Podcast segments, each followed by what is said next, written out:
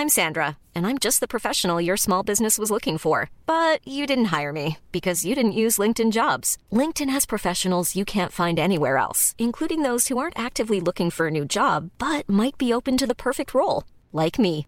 In a given month, over 70% of LinkedIn users don't visit other leading job sites. So if you're not looking on LinkedIn, you'll miss out on great candidates like Sandra. Start hiring professionals like a professional. Post your free job on linkedin.com/people today. S'il vous plaît, mademoiselle, merci. Avec les chips. Santé Mario ouais Je crois que tout simplement je l'ai fait voler en éclats et euh, j'ai explosé son jeu. cannot be serious Il est espagnol, Rafael. Hello les légendes, bienvenue pour notre 75e épisode. On se retrouve chaque mardi pour vous faire découvrir les coulisses du circuit ATP et WTA à l'aide d'anecdotes, d'histoires croustillantes et de parcours inspirants. Cette semaine, notre invité est un joueur toujours en activité. Il vient d'ailleurs de claquer un magnifique Open d'Australie, 22e joueur mondial à son meilleur en 2019. Il a la particularité de ne quasiment jamais casser son cordage. Il s'agit d'Adrian Manarino. On parle avec Adrien de la confiance en soi, vaste sujet pour notre invité qui ne regarde pas ses tableaux, persuadé que 95% des mecs sont plus forts que lui. Rare gaucher du top 100, on essaye de comprendre pourquoi ce sportif dans l'âme a réussi à accéder au circuit et à faire une carrière honorable là où son frère ou sa sœur, tous les deux anciens négates, ont échoué. Mana nous raconte ce que ça fait de jouer Roger, on parle aussi argent, filles sur le circuit, on passe un max de sujets au crible, vous le verrez, Adrien n'est absolument pas langue de bois, c'est un plaisir à suivre. Vous avez un bonus à récupérer dans les notes de l'épisode. Je vous ai regroupé les 10 clés d'Adrian Manarino pour gagner vos matchs en jouant relâché sur un cours de tennis. C'est des méthodes qu'Adrian utilise à chacun de ses propres matchs. C'est le premier lien dans la description et je suis sûr que ça va libérer votre jeu. Deuxième chose avant de laisser place à l'épisode, t'as accès à la dixième masterclass avec notre préparateur physique préféré, Ralph Bogossian, qui coach entre autres Ben Bonzi aux portes du top 50 mondial. On t'a concocté un circuit complet de renforcement du haut et du bas du corps avec un TRX qui permet de te renforcer facilement et rapidement. C'est selon Ralph le meilleur outil de renforcement musculaire spécifique au tennis. Tu peux l'emmener absolument partout. C'est une véritable salle de muscu portative et express. Je fais personnellement des sessions complètes en 30 minutes chrono de mon salon ou de ma chambre. C'est imbattable en termes de temps investi et résultats obtenus. Le TRX permet un travail de poids du corps qui permet d'éviter les faux mouvements et donc de se blesser en bossant toutes les chaînes du corps, en les gainant. C'est juste incroyable. Paul Quétin nous l'avait dit lors de son épisode, pas besoin de jouer les apprentis sorciers. Adieu les blessures pour un maximum d'efficacité, c'est tout bénef. Au moins deux fois 30 minutes par semaine pour des résultats significatifs. C'est rien et ça marche, ça fait plus d'un an que je suis dessus, je me sens beaucoup plus tonique. Il peut être utilisé assez jeune d'ailleurs, dès l'âge de 13 ans, c'est le parfait moyen de partager cet outil avec votre jeune pouce pour lui permettre de claquer quelques bonnes premières. Et pour les gens qui n'ont jamais fait de renforcement, ça vous donnera l'habitude du bon placement corporel. On vous livre un programme clé en main, il n'y a plus qu'à le suivre, c'est servi sur un plateau. T'as une offre pour t'abonner dans le lien en description pour recevoir un nouveau cours tous les 15 jours et fracasser tes barrières sur le terrain. Et si tu veux avoir accès à une seule masterclass en particulier, c'est aussi possible. On en est à la dixième et les neuf précédentes sont listées en bas de la page en description. Deuxième lien donc euh, dans la description. Tu peux les commander directement ou alors en m'écrivant à max at tennislegende.fr. À noter un point important, toutes les masterclass sont garanties satisfaits ou remboursés à vie avec une simple demande par mail.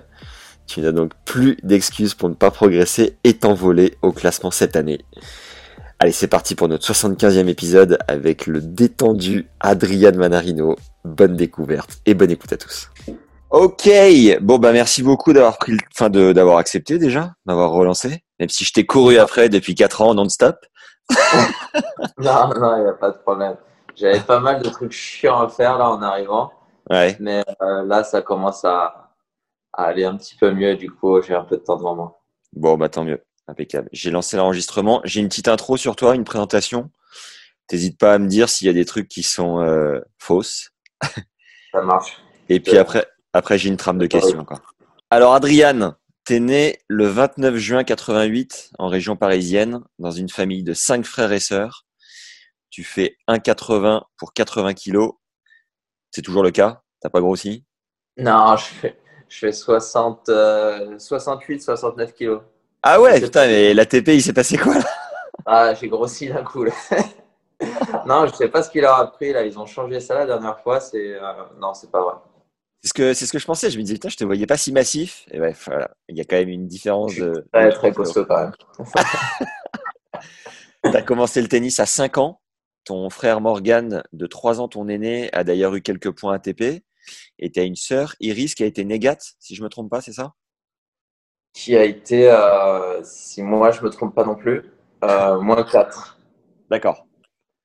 Euh, tu es joueur de tennis pro depuis 2004. Ça fait 16 saisons déjà à parcourir le monde. Tu es gaucher, revers à deux mains. Tu as été 22e joueur mondial à ton meilleur en 2019, l'année où tu as gagné ton seul titre jusqu'à maintenant sur le gazon hollandais de Zertogenbosch. Tu as atteint 9 autres finales. Tu es hyper régulier puisque ça fait 10 saisons que tu es installé dans le top 60. Tu as fait trois fois huitième à Wim en simple et une demi à l'Open d'Australie avec Lucas Pouille en double en 2016. Tu as eu deux sélections en Coupe Davis en 2018, dont une victoire en 5-7 contre Robinaz au premier tour contre les Pays-Bas, en ayant été appelé la veille, il me semble, hein, c'est bien ça? C'est un peu ça, ouais. Ouais, tu pourras nous en parler un peu plus tout à l'heure. Ta plus grosse victoire en termes de classement est contre le numéro 5 mondial de l'époque, euh, le Croate Marin Silic, fait assez rare pour être souligné. Tu fais partie des joueurs sur le circuit qui tendent leur raquette le plus bas. Toi, tu es entre, 10, es entre 15,5 et 18, quand on sait que la moyenne est plus aux alentours de 24-25. Tes autres collègues du circuit sont Jack Sock qui tend à 12 et l'autre Mihai Kukushkin à 11. Tu dis que tu as l'impression de perdre de la force d'année en année et qu'à un demi-kilo de tension près, ta balle pourrait ne plus passer le filet ce qui paraît assez étonnant pour un des meilleurs joueurs du monde, finalement. Il paraît aussi... En ce moment, j'ai un peu baissé là. Cette année, cette année, j'étais entre 10,5 et 13. Ah oui, ok. Donc là, ouais, tu es, clairement un des plus bas, très certainement, du circuit. Et euh, c'est en lien à ta perte de force ou c'est quoi l'idée? Je sais pas. Je sais pas si ça vient de je pense qu'on s'habitue à tout. Du coup, euh, voilà, moi, euh, d'année en année, vu que je cache jamais mes cordages, voilà, ça m'arrive de jouer avec la même raquette pendant 10-15 jours. Ouais. Et c'est vrai qu'au niveau de la tension, j'ai pas l'impression de perdre énormément en contrôle. Du coup, j'ai l'impression que ça fait un petit peu moins forcé aussi au niveau, au niveau du bras. j'ai, par exemple, j'ai jamais de problème au coude, à l'épaule, ce genre de trucs. On me dit que si j'arrive à concilier un peu voilà, euh, le fait de faire peu d'efforts finalement au niveau du haut du corps, tout en perdant le minimum de contrôle, bah, j'essaie de continuer comme ça. C'est ton équipementier du coup qui est content, il t'envoie moins de, de garniture de cordage, non? Ouais, c'est un peu ça. C'est vrai que je cache. Ah, en période d'entraînement, je casse tous les ouais, 10-15 jours parce que en période d'entraînement, tu frappes énormément de balles, mais euh, en match, je peux jouer, euh, je peux jouer 4-5 matchs sans casser. Et tu dis que c'est assez incroyable parce que les Rafa et compagnie cassent quoi une fois par set, non? Comme ça? Ouais. Après, je sais pas vraiment euh, à quoi c'est dû. J'ai pas l'impression de jouer si à plat que ça. En tout cas, en coup droit au service, voilà, je mets un peu de, un peu d'effet, mais non, c'est vrai que je peux tenir, tenir, tenir assez longtemps avec le même cordage. Et tu dis qu'on s'habitue à tout, ça veut dire que tu pourrais t'habituer à jouer à 30 bah, C'est assez étonnant, mais dans l'autre sens, je n'arrive pas à m'habituer. D'accord. C'est-à-dire que dès que j'essaie de remonter un petit peu, là, j'ai vraiment l'impression de. en plus, j'exagère assez souvent, mais j'ai l'impression de jouer avec euh, une brique alors que voilà, je suis seulement à 13,5, 14 kilos. Ouais la dernière fois, j'ai tendu à 13 avec un cordeur qui euh, apparemment tendait assez fort et du coup, j'arrivais plus du tout à jouer. Donc là, tu lui as demandé 11. Ouais, c'est un peu ça. Je descends, ouais, je peux descendre bas. Je crois que cette année, euh, au plus bas, je suis descendu à 9,5 euh, pendant Roland Garros. sur terre, sur terre battue, à l'extérieur, avec un temps qui était assez froid. J'avais vraiment l'impression d'être impuissant. Du coup, j'essayais de trouver à gauche, à droite des petites options pour, pour avoir un jeu un petit peu plus percutant. Et euh, voilà, j'ai été obligé de baisser au maximum. Après, en dessous de, en dessous de 9,5, là, ça commence à devenir n'importe quoi au retour. Surtout, voilà, si l'autre sert, si l'autre sert assez fort, tu peux Ouais. vraiment pas contrôler la, la cl- longueur. clairement, tu peux pousser avec ta main comme ça le. le- Non, non, ça c'est une légende. ça. Ah bon? Non, même à 12, 13, des fois, j'ai des joueurs qui aiment bien prendre ma raquette pour essayer, justement. Ouais. Et bon, ils sentent vraiment que c'est pas très tendu, mais si tu leur avais demandé leur avis, ils auraient dit que c'était plutôt 17, 18, 19. Quoi. D'accord. Et donc, tu n'utilises pas beaucoup de garniture de cordage, mais j'ai cru voir sur une vidéo que tu avais 20 paires de chaussures euh, dans ta chambre d'hôtel. Là, tu les flingues, les paires de chaussures, ou comment ça se passe? Non, ça, c'est les équipementiers. Généralement, sur les, euh, sur les tournois en Grand Chelem, comme ça, ils t'envoient une grosse euh, cargaison. Ouais. Par exemple, euh, pendant l'US Open, j'ai reçu euh, toutes les chaussures pour euh, l'US Open, la saison sur terre battue et la saison indoor. Ok. Du coup, euh, ça, fait des, euh, ça fait des gros cartons à chaque fois. Ouais. Et pas mal de bagages à ramener aussi. Et... Mais bon, c'est comme ça, ça, ça, ça s'organise. Et puis voilà, en, en cours de saison, si j'ai des, si j'ai des petits besoins, j'envoie, euh, j'envoie un message et euh, ils, font, euh, ils font une livraison assez rapidement à chaque fois. C'est assez pratique. T'en passes une tous les combien? Ça te fait quoi? Trois semaines, non? En moyenne? Deux semaines? Je sais pas, une paire de chaussures, ça dépend des surfaces. Sur les surfaces indoor, par exemple, qui sont super abrasives, euh, si je joue euh, 4-5 matchs, euh, la paire de chaussures elle est tout de suite flinguée. Quoi. Ouais. Après, ouais, j'ai pas, j'ai pas le service Disney. si, si je veux gagner des matchs, je suis obligé de bosser un petit peu, de courir à gauche à droite. Du coup, euh, voilà. les cordages, je les use pas beaucoup. Par contre, les chaussures, je suis obligé de les, je suis obligé d'user la semelle un petit peu. Quoi. Ça fume Bon, alors pour terminer ta présentation, il paraît que tu regardes jamais tes tableaux de tournoi à l'avance pour rester relâché et préparer tes matchs un peu plus à l'instinct. Tu es réputé pour ne pas être le plus grand des maniaques, justement, en termes de rangement dans tes chambres d'hôtel. tu es fan du PSG, de Jean Dujardin, Jamel Debbouze et Thomas Nguijol. Est-ce qu'on doit ajouter quelque chose de primordial à ta présentation, Adrien Ça, ça, ça, c'est les présentations ATP qui datent de quand j'avais 18 ans. Et alors, et alors Jean Dujardin, tu l'as mis au placard. On peut plus le voir. Jean Dujardin, ouais, il, est un, il est un peu moins présent ces derniers temps. C'est vrai. Mais euh, non, c'est vrai. que Moi, j'adore le cinéma, j'adore euh, j'adore l'humour, même si ça ne se voit pas tout le temps. Ok. Mais euh, non, je, je regarde pas mal de, de trucs. Voilà, j'essaie de passer le temps en tournoi comme la plupart des joueurs en regardant des films et tout ça. Du coup, voilà. Je suis, je suis très amateur de, de films français, comédies françaises et ce genre de trucs. T'es pas trop du genre à bouquiner, t'es plus euh, Netflix? Non, je sais pas lire. Ah bon? Non, non, non. Ouais, ça m'arrive de lire un bouquin une fois de temps en temps, mais euh, souvent je pars, je, je commence l'année avec un départ en Australie avec plein de bonnes intentions. Je prends un ou deux livres Ouais. et généralement ça s'arrête, euh, ça s'arrête à l'escale entre Dubaï et, et Melbourne.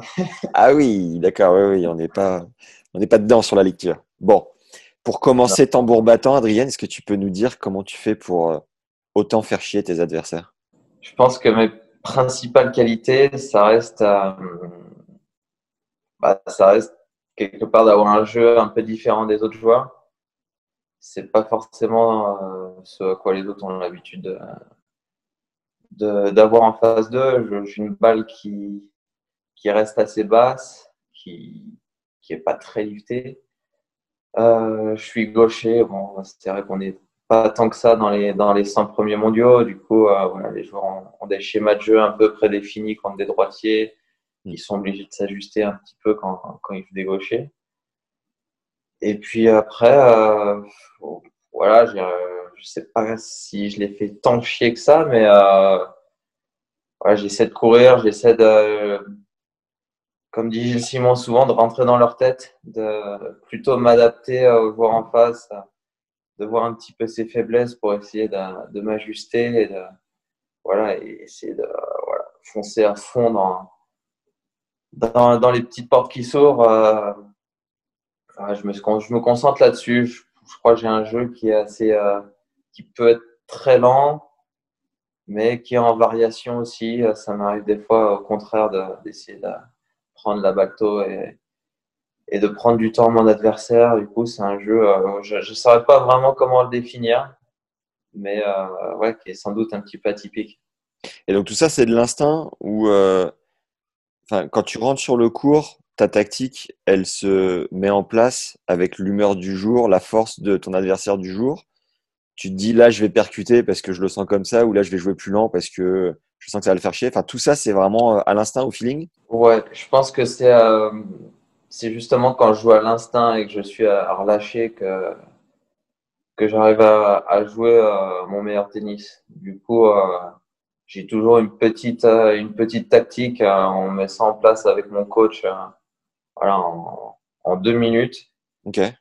Et puis après, bah, c'est toujours pareil. Je, je pars là-dessus et puis si je sens que ça va pas trop, voilà, j'essaie de, de m'ajuster une fois que je suis sur cours.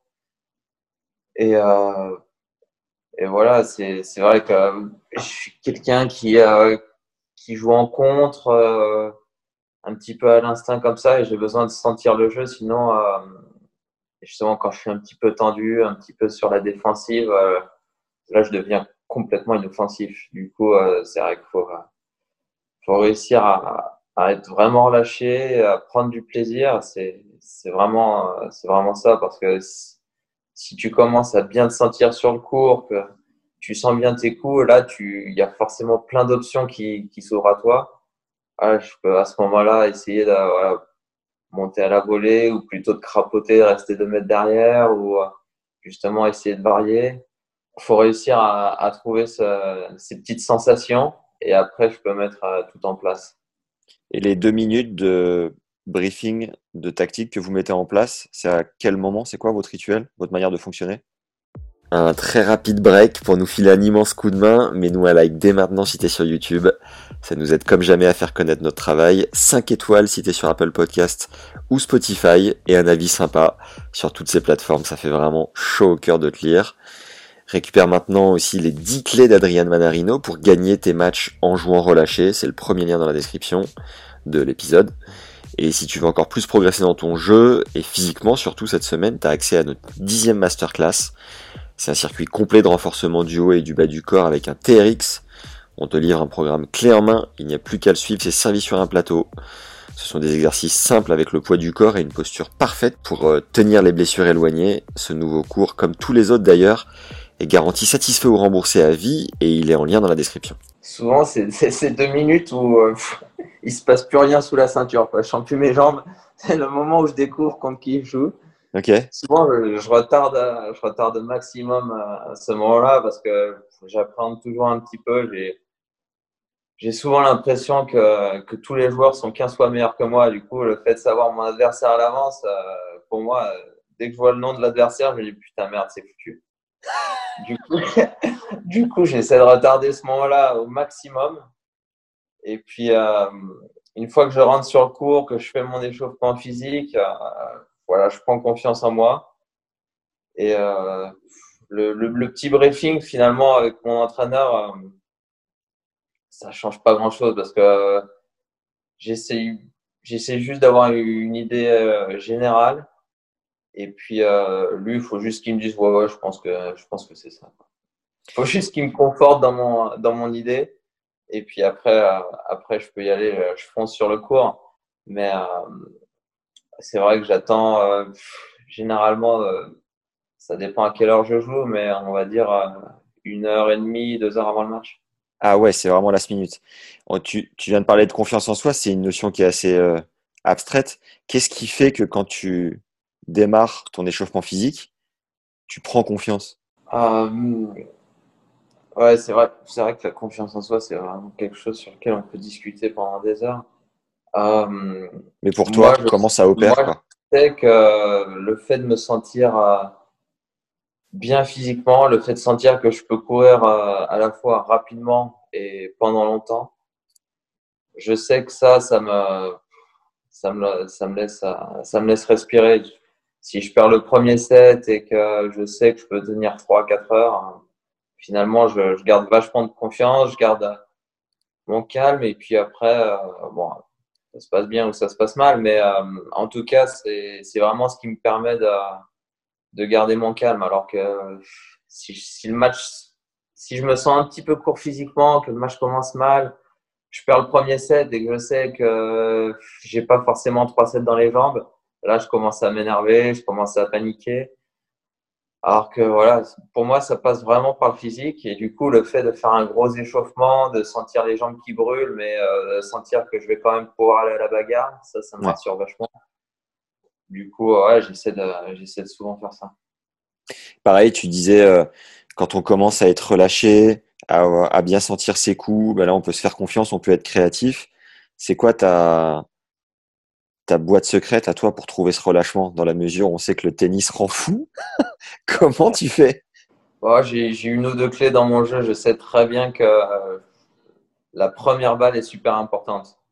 Du coup, j'ai un service, comme, on le disait, de gaucher qui est, assez chiant à, retourner. Du coup, euh, quand je rentre sur le terrain et que je me sens bien, euh, souvent tu prends des repères par rapport à la salle. Il n'y a jamais deux cours qui sont identiques pendant la saison.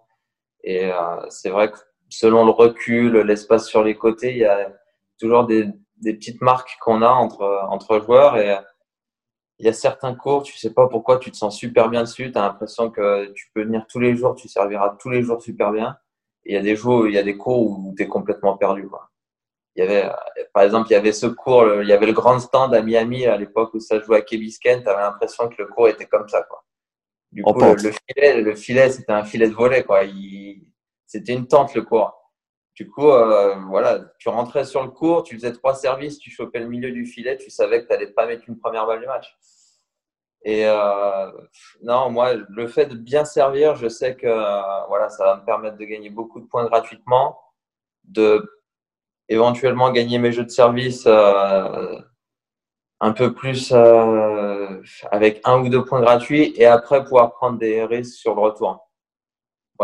J'aime bien ça et quelque part faire un petit peu paniquer mon adversaire en prenant beaucoup de risques sur son service. Et ça, euh, le fait de se sentir bien et de pouvoir bien retourner, pour moi, ça passe par le fait de bien servir.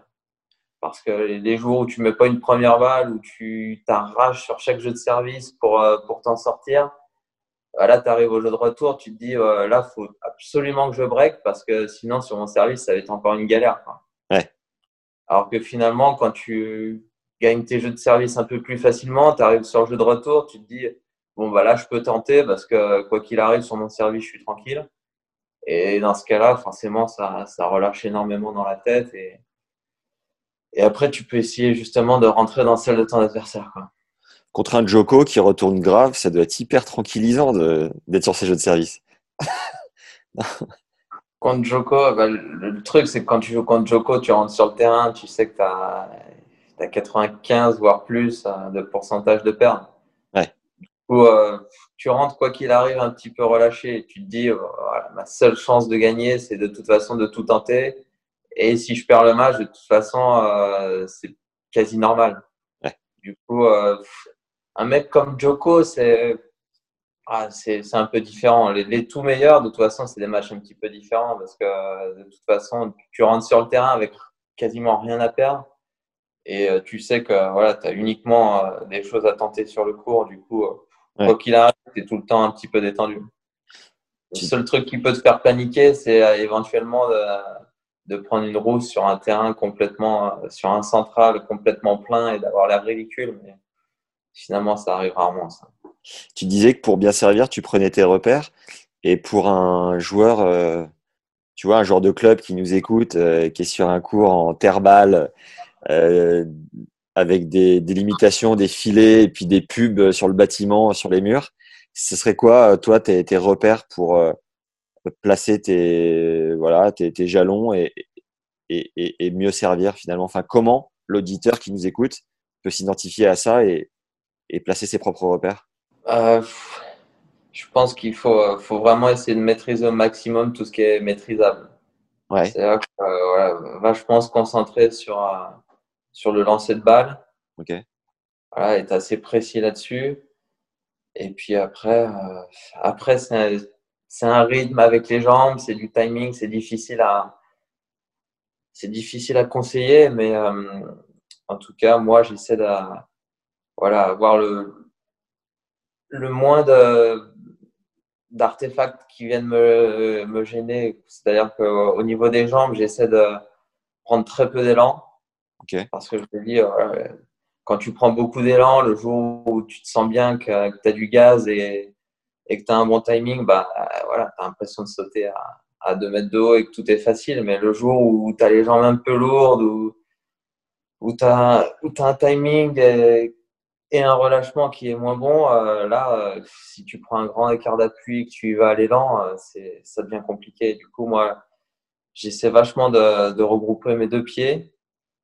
juste de, de, me dire, bon, bah, finalement, tu, tu lances la balle, tu essaies de lancer calmement et, et, de manière relâchée parce que bon, quand tu as le bras qui, qui, tient la balle qui fait 4 kilos euh, et que tu lances 2 mètres devant toi ou euh, tu lances 2 mètres derrière parce que tu sais plus comment tu tiens la balle, là c'est compliqué.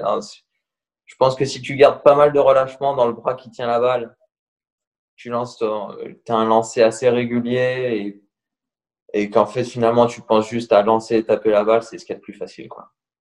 Et tu parles de jours où tu as du gaz et tu peux sauter à 2 mètres de haut et jours où tu as moins les jambes et le bras lourd.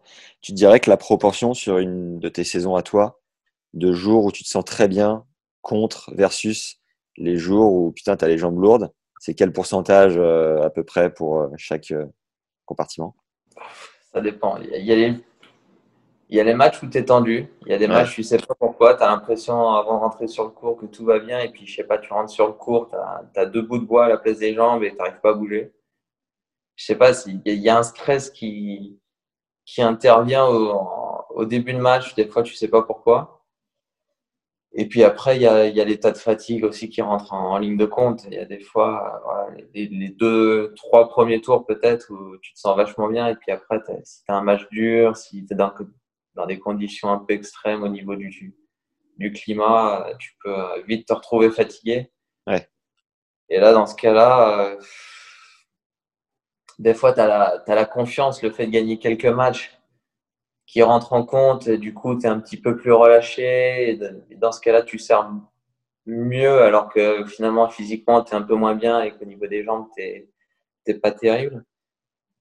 Mais euh, moi, je dirais qu'au service, euh, il y a, peut-être euh, un petit peu plus de la moitié des matchs où j'ai l'impression d'être vraiment bien en jambes et, de pouvoir aller, aller chercher la balle assez haut pendant, tout un match. Mais euh, tous les matchs sont différents, comme je disais, avec l'état de fatigue, l'état émotionnel, c'est, c'est jamais pareil. C'est ça qui est quelque part marrant dans ce sport, c'est que tu peux jamais prédire à l'avance ce qui va se passer tu as beau connaître super bien ton adversaire, il n'y a jamais deux matchs qui sont identiques. Du coup, euh, voilà, c'est toujours euh, à la fois stressant, mais à la fois sympa. Quoi. Hmm. Ça, c'est marrant. Aujourd'hui, je sens rien. Ça va être encore être une partie de plaisir. je sens rien. Bah, vaut mieux avoir des jambes ce jour-là parce que c'est ce que je me dis. Hein. Moi, moi c'est un peu. Euh, c'est un peu ma marque de fabrique. Je sais que il y, a, il y a des jours où, où, le coup droit il a resté, il a décidé de rester à l'hôtel. Du coup, euh, bon, bah, voilà, je, je, sais que j'ai deux jambes. Ouais. Je vais pouvoir courir partout. Je vais à la rigueur me mettre un peu derrière et puis prendre moins de risques. Mais euh, voilà, j'ai toujours cette petite euh, issue de secours, me dire que voilà, même si les sensations sont pas là, je vais quand même essayer de faire bosser l'adversaire au maximum. Vous êtes combien de gauchers sur le top 100 Tout à l'heure, tu disais que c'était une, une vraie force parce que vous n'êtes pas nombreux.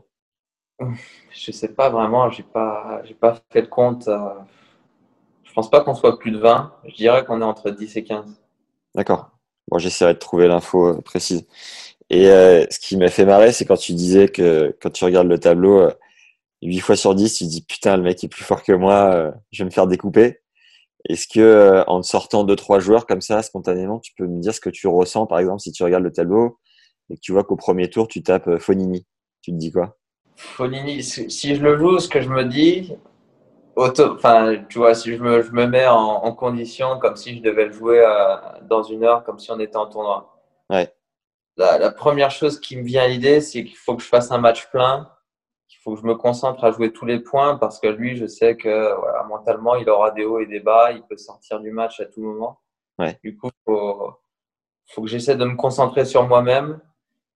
J'essaie de, de voilà, pas, pas trop me focaliser s'il pète les plombs, s'il commence à râler auprès de l'arbitre, s'il s'énerve. Je sais que ça, de toute façon, c'est ce qu'il fait tout le temps et euh, c'est pas parce qu'il perd ses moyens qu'il jette sa raquette partout qu'il va mal jouer.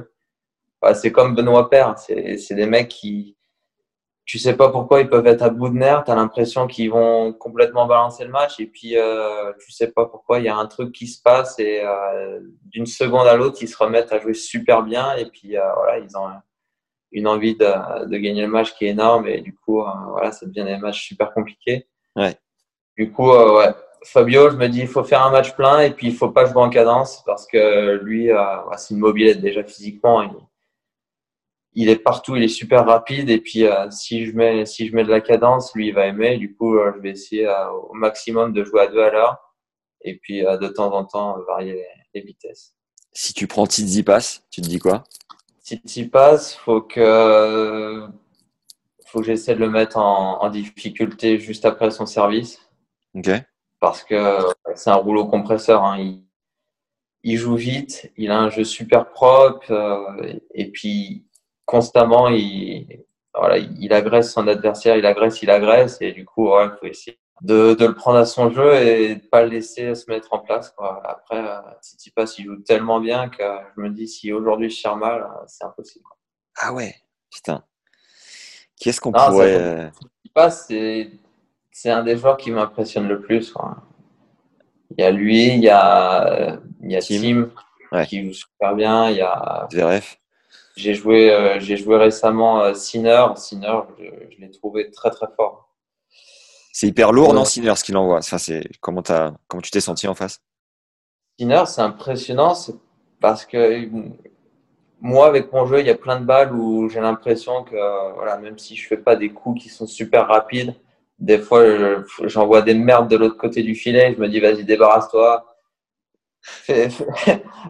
Amuse-toi avec ça, et puis on va voir. Quoi. Du coup, il y a, y, a, y a, plein de il y a plein de balles où je me dis bon bah là-dessus j'ai pas fait grand chose mais euh, je crains rien.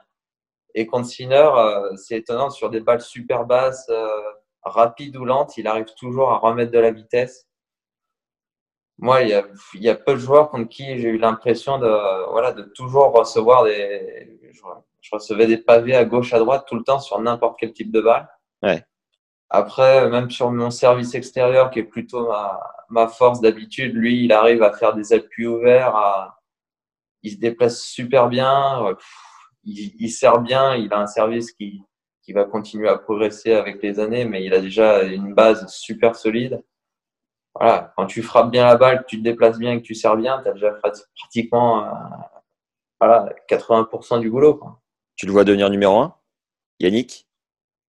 Numéro 1, je sais pas, mais euh, ah, il, sera, il sera dans les 10, euh, ça c'est sûr, euh, tout ou tard. Je sais pas combien de temps ça va lui prendre, mais s'il monte pas dans les 10, je comprends pas grand chose, parce qu'il il a tout. Il a le tennis, il a le comportement, il a le staff autour de lui.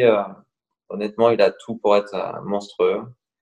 Voilà, en plus, j'ai l'impression que c'est vraiment un mec bien, donc voilà, je, lui souhaite, je lui souhaite le meilleur et le plus rapidement possible. Et toi, Adrien, qu'est-ce qui te drive encore? Qu'est-ce qui Qu'est-ce que tu rêves encore d'accomplir sur le circuit? Je pense qu'en termes de classement, euh, les 10, voire les, les, 15 premiers mondiaux, c'est inatteignable. J'ai l'impression que ces, joueurs-là, ils ont, un, ils ont un petit truc en plus.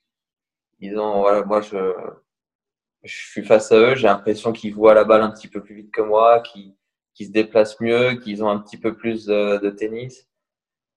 Après, entre 15 et 20, il y a, il y a de la place, je pense c'est quelque chose que j'ai souvent répété à mes, à, mes entraîneurs. J'ai l'impression que si je rentre pas dans les 20, j'aurais quelque part un peu raté ma carrière. C'est un peu, un peu extrême comme, un, comme truc, mais je, suis souvent un peu radical comme ça dans mes, dans mes manières de penser. Et euh, ouais, j'aimerais bien regagner euh, quelques tournois parce que voilà, j'en ai gagné que un pour l'instant. J'ai fait quelques finales dont certaines finales que j'aurais vraiment pas dû perdre. Et euh, voilà, j'espère euh, au moins sortir avec euh, 4-5 titres et puis éventuellement rentrer dans les, dans les 20 premiers. C'est ça qui te fait lever le matin aujourd'hui pour continuer de sillonner le circuit, de refaire tes valises toutes les semaines? Non, pas forcément. Moi, moi j'adore, j'adore le tennis. Je suis vraiment un, je suis un passionné, passionné de tennis, j'adore ça, j'adore le jeu, l'aspect mental, l'aspect euh, physique. Je trouve ça super intéressant et j'apprends des choses tous les jours, j'ai l'impression.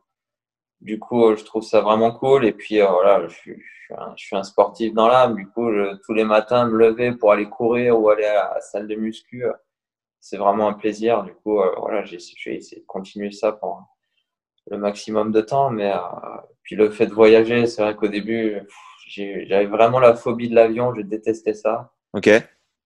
Et puis même si c'est toujours super désagréable pour moi de prendre l'avion, euh, je commence à apprécier un petit peu plus le fait de, de voyager. Et puis euh, voilà, au fur et à mesure des années, maintenant les mecs, je les connais depuis 10, 15, 20 ans pour certains. Et voilà, le fait d'être au, quotidien avec des potes euh, dont tu te sens vraiment proche, c'est aussi quelque chose de super agréable. Du coup, voilà, j'ai vraiment l'impression de prendre du plaisir tous les jours hein, pendant l'année. Et, euh, et, voilà, c'est un sport, euh, c'est un sport assez cool, quoi. Tu es, es, bien payé pour voyager et, vivre des, des moments assez agréables. Voilà, pourquoi pas continuer. Tu prends le temps un peu de voir les merveilles qu'il y a dans les villes euh, dans lesquelles tu te déplaces? Ça dépend, ça dépend. C'est vrai qu'on n'a pas vraiment, euh, on n'a pas vraiment le temps de voyager. Enfin, de voyager. On n'a pas le temps de visiter euh, vraiment tout ce qu'on aimerait visiter le timing est toujours assez, euh, assez short, mais euh, ça nous arrive sur quelques tournées où vraiment on est obligé de rester sur place, comme en Australie, ou voir quand on est aux États-Unis, d'avoir 4-5 euh, jours off entre deux tournois. Du coup, voilà, on prend un peu le temps de, de visiter pour certains. Et moi, c'est quelque chose que j'aime, tu vois, d'aller prendre l'air, d'aller marcher un petit peu et voir un petit, ce qui se passe autour de moi. Du coup, euh, ouais, j'essaie de faire ça euh, dès que j'ai un peu de temps libre. Et euh, cette, cette situation-là avec le, avec le coronavirus où on est obligé de rester dans la chambre d'hôtel tout le temps, c'est vraiment ouais, qui, Putain. qui me pèse un petit peu parce que déjà, voilà, voyager dans ces conditions, c'est pas marrant. Et puis, euh, ouais, être dans la chambre d'hôtel, c'est pas dingue. Tu m'étonnes. Euh, à quoi ressemble ton intersaison actuellement? Ça ressemble à quoi une journée type du lever au coucher avec toi, Adrienne? Ça se lève souvent avec un céleri. Avec un quoi, t'as dit? On essaie, de... ah, on essaie de faire la vidange un petit peu de bon matin. Ah ouais, jus vert, dès le matin. Euh, un, petit, un, petit, peu de yoga, un peu d'étirement. Ok. Ça, tu le fais tout seul ou tu suis un truc? Euh, Non, j'ai commencé à, par des vidéos YouTube. Ok. J'ai un, un, pote qui est, qui est, prof de yoga qui m'avait donné deux trois, deux, trois vidéos à regarder. Du coup, euh, c'est quelque chose auquel j'ai pris goût. Donc voilà, maintenant j'ai une petite routine. Euh, j'aime pas trop faire exactement ce qu'on me dit, donc c'est regarder une vidéo euh, quand on me parle d'étirement de, de, respiration. Je préfère faire mon truc à mon rythme. Ouais. Du coup, je fais ça. Derrière, euh, j'essaie de m'alimenter un petit peu et puis derrière, je pars, je pars à l'entraînement. C'est en ce moment, c'est un peu particulier parce que j'ai des petits problèmes au talon. Je peux pas faire exactement ce que j'aimerais faire, mais euh, une journée type en pré-saison, euh, ce sera deux heures, deux heures et demie de tennis le matin. Ouais. J'essaie d'enchaîner avec un cardio euh, sur tapis avant d'aller déjeuner. Derrière, voilà, un, un, bon déjeuner, je me repose un peu et j'enchaîne par une séance de muscu. Et, je, je, finis la journée par euh, voilà, un peu un peu d'étirement, un peu de soins si s'il y a les personnes euh, adéquates pour, euh, pour me faire des, des soins. Et puis ça recommence le lendemain. J'essaie de faire à peu près deux ou trois jours de boulot pour une journée de repos. D'accord. Ou alors, généralement, le rythme, c'est deux jours et demi. Je fais lundi, mardi, mercredi matin. Et je prends l'après-midi off. Et puis ça repart jeudi, vendredi, samedi matin. Et je prends samedi après-midi off. Et le dimanche, tu y retournes Et le dimanche, j'y retourne, à moins qu'il y ait un, petit souci ou. L'anniversaire de ta grand-mère. Ou dans la. Non, même, ça, euh, j'y pense pas. Honnêtement, je, reste, focus, je reste focus pendant la, la précédente. Euh, je me permets pas trop de petites sorties, de trucs. Franchement, je suis concentré sur, euh, sur l'entraînement. Après, il y a toujours une ou deux journées où ah, tu en as un peu marre, t'as un marre voir des balles, ta raquette, elle, te sort par les yeux. Du coup, euh, voilà, tu vas prendre l'air, tu fais une sortie, euh, là, j'ai la chance d'être en Floride. Tu fais une sortie bateau, tu t'aères un peu et puis tu, tu, te ressources avant de repartir. Parce que non, quand tu te mets en mode machine et que tu t'arrêtes pas au bout d'un moment, bah, tu deviens con. Quoi. Même, tu, penses à ce que tu manges, tu penses à tes, à tes étirements, à tes entraînements. Dès qu'il y a un entraînement où ça se passe mal, tu es de mauvaise humeur. Ça, je l'ai vécu. J'essaie de, j'essaie de prendre un petit peu de recul maintenant. Ouais. Et puis, euh, non, j'essaie de profiter un peu plus et, euh, et d'y aller avec un peu plus de, de, relâchement. Tu pars sur quoi Quatre semaines pleines? Ouais, quatre entre. Je fais trois très grosses semaines. Généralement, il y a une petite semaine de mise en route où c'est un peu moins dur. Et puis après, euh, après selon le, le, calendrier, ça peut s'éteindre à une ou deux semaines de plus. Quoi. Et euh, mais tu dois être affûté de ouf entre le, le terrain, le cardio et la muscu. Et derrière, sur le, sur le circuit, tu continues un peu la muscu, le renfort toute l'année? Ouais. Ouais, ça se voit pas trop, mais euh, je, passe beaucoup de temps en salle. D'accord. Euh, moi, bah déjà parce que j'aime bien ça. Ouais. Et puis, euh, voilà, j'ai eu des petits problèmes de hanche dans le passé. Euh, je sais très bien que voilà, je suis arrivé à un âge, même si je suis pas vieux, j'arrive à un âge où si tu t'entretiens pas euh, quotidiennement, bah, les blessures, elles arrivent à tôt ou tard. Du coup, euh, voilà, je, je, fais ça pas forcément pour devenir euh, musclé ou quoi que ce soit, mais c'est vraiment pour, euh, pour éviter les blessures. Et euh, voilà, le, le, meilleur moyen d'éviter les blessures, c'est d'être d'être renforcé au maximum sur, sur tout ça. Et de boire des jus de céleri, je peux te dire que ça fait la diff, mon gars. Ah, le jus de céleri, c'est vraiment pas mal parce que quand tu commences la journée par, euh, par un verre d'oasis et des pépitos et qu'au bout de 10 minutes, tu vas envoyer une praline énorme, euh, c'est pas ouf. non, j'essaie de faire attention. Je me dis, ouais, c'est pas très compliqué. En, en tout cas, pendant l'année, on n'a pas vraiment l'occasion de le faire. Donc, voilà, quand je suis, euh, quand je suis chez moi ou voilà, quand j'ai une base comme ici où je peux passer quelques semaines, j'essaie vraiment de faire attention à, ma, à mon alimentation parce que voilà, c'est c'est pas dur et puis ça peut vraiment euh, ah, ça peut m'aider sur la suite. À Miami, là, de chez toi, as, je, je, vois deux, trois stories Instagram passer, tu as une vue de ouf, non? Tu peux nous montrer rapidement? Non, bah là, déjà, euh, déjà là, aujourd'hui, il fait vraiment pas beau. S'en fout. Et là, là je, suis, je suis pas vraiment. Euh, putain, tu vas me prendre. Là, c'est. Là, c'est bien rangé. Attends. Euh, comment on fait? Tac. Ah, yes. Là, on voit pas bien. Là, je suis dans le, je suis dans le salon. Ok. Bon, il y a les bagages qui sont pas encore défaits. Euh, Ça, c'est stylé, la vue. La vue est cool. T'es, au... es à quel étage? Là, je suis au 27e. Et, et as... donc maintenant, tu es résident euh, aux US Non, aux États-Unis, je suis pas résident. Là, je suis, euh, je passe juste quelques temps pour, euh, pour ma pré-saison. D'accord. Puis, euh, moi, j'habite à Malte. C'est là-bas où, où je passe le plus clair de mon temps, où je vais m'entraîner. Ok. Je suis encore là-bas juste avant l'US Open pour faire un, un gros bloc d'entraînement. Okay. Là, à Miami, c'est vraiment, je viens souvent pour faire l'hiver parce que voilà, il y a beaucoup de joueurs ici en Floride. Il y a un climat qui est vraiment euh, super agréable. Il y a les salles de gym qui sont, qui sont ouvertes tout le temps.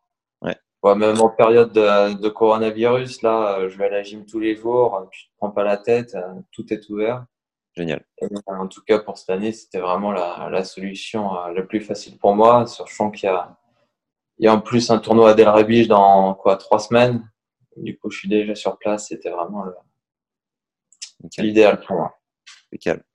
Tu vas taper où et avec qui là pendant l'intersaison? Là, euh, pour l'instant, je peux pas encore faire des matchs d'entraînement. Euh, je suis encore un petit peu bloqué avec mon problème de pied. Ouais. Du coup, euh, je vais trois fois par semaine à, à, à Delray Beach, justement, pour m'entraîner avec Sébastien Grosjean. D'accord. Et il y a trois autres journées où en fait il y a, il y a un ami de longue date qui vient, Horacio Rearte, qui vient taper avec moi et il a un jeune de 16 ans qui joue vraiment, 16 ou 17 ans, un truc comme ça, 16 ou 17 ans, un jeune américain qui joue vraiment très bien. Ouais. Du coup, euh, voilà, je fais, je fais ça. Mais dans le coin, il y a, il y a Tommy Paul, il y a Opelka, Tiafo, il y a, il y a vraiment tous les jeunes américains qui sont là. Et du coup, euh, si, si j'ai besoin de partenaires, je crois qu'il y a, j'ai vu Christian Gary l'autre jour. Il y a Del Potro aussi, mais bon, Del Potro en ce moment, euh, Il en est où? peu, euh, il, a- il est dans le dur là. Il peut, euh, il a toujours un problème au genou. Le Ah, poignet s'est résolu, mais il a le genou qui est qui est pas terrible et du coup, non, il peut toujours rien faire lui. Et Seb, tu tapes avec Seb ou il est juste sur le bord du terrain? Seb, il tape, mais il a vraiment, vraiment une zone très limitée à 1 mètre carré. quoi. Ah oui, t'as intérêt d'être précis, quoi. Ok. Non, Seb, s'il touche la balle, il est monstrueux. Encore, le problème, c'est que euh, non, il, joue plus. Il a, a pas, il a pas le physique pour euh, malheureusement euh, pour jouer avec moi. Là, il, tape, il tape sur place. Donc ça, passe dans l'axe, mais dès que tu fais un entraînement où tu fais un petit peu de, de gauche-droite, il, il tient pas. Mais par contre, il a encore une, une putain de main, quoi. Dès que la balle arrive sur lui ou qu'il à la volée, il, bon, impressionne, il impressionne un peu tout le monde, tous les jeunes qui sont autour. hein, à chaque fois, bon, s'il tente une rétro, il se loupe rarement. quoi.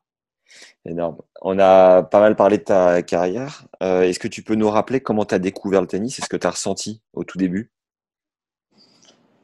Euh, j'ai très peu de souvenirs de, de mes sensations au début. Euh, je sais que voilà, je- mon père qui était prof de tennis, j'ai trois grands frères qui, qui jouaient déjà au tennis. Du coup, j'ai été amené sur les cours hein, naturellement. Ouais. Et, euh, et voilà, j'ai continué. Euh, j'ai la chance d'être euh, dans une famille où, où ils aimaient vraiment le tennis. Mon père, euh, mon père adore ça. Il nous a toujours, il nous a pas poussé à jouer, mais il nous a toujours encouragés. Voilà, j'ai jamais eu euh, quelconque pression. Du coup, voilà, on allait, euh, on allait sur les cours pour, pour taper la balle et puis c'était toujours euh, un peu ludique et euh, voilà, ça nous a toujours, euh, ça nous a toujours plu. Moi et mon, moi et mon frère aîné Morgan, voilà, on a continué un petit peu plus sérieusement dans cette voie-là, mais euh, ouais, ça a toujours été sympa. Donc, ouais, mes premiers pas sur un cours, ça a dû être aux alentours de 4-5 ans. Ouais. Voilà, je faisais, je, je dépassais pas le filet, j'avais des mini raquettes, mais euh, voilà, c'est. Et j'ai encore une ou deux vidéos, je pense, à, à la maison où, où, où je dois avoir à, à peu près cet âge-là. Et à partir de quel âge tu te souviens avoir euh, eu envie de devenir pro? Je sais pas vraiment, hein, je sais pas, mais de souvenirs, euh, je sais pas, quand je vois les, les, les tournois, euh, genre les petits as à 13-14 ans, j'avais déjà en tête de devenir joueur pro. Et ce qui est assez étonnant, c'est que pour moi, c'était pratiquement une évidence. Je savais que j'allais l'être. Même si, euh, voilà, quand je regarde les images d'époque, euh, tu me vois jouer, euh, tu te dis pas forcément ce mec-là, il va être très fort, mais euh, ouais, je sais pas, dans ma tête, j'avais cette vision des choses et puis c'est venu, bah, c'est venu par la suite, donc tant mieux, mais ouais, je dirais qu'à partir de cet âge-là, j'avais vraiment pour objectif de, de devenir joueur pro. Tu rêvais de quoi, toi? C'était quoi ton summum à cette époque-là? Euh, à cet Roland? âge-là, Non? non, quand tu quand tu joues au tennis en France, euh, ouais, tu regardes la télé, il y a, il y a la Coupe Davis et, et Roland Garros. C'est les deux seuls événements que tu vois à la télé et c'est c'est ce qui te fait rêver un petit peu. Quand tu arrives le, le vendredi, euh, semaine de Coupe Davis à 13h et que tu sais qu'il y a T'es comme un dingue.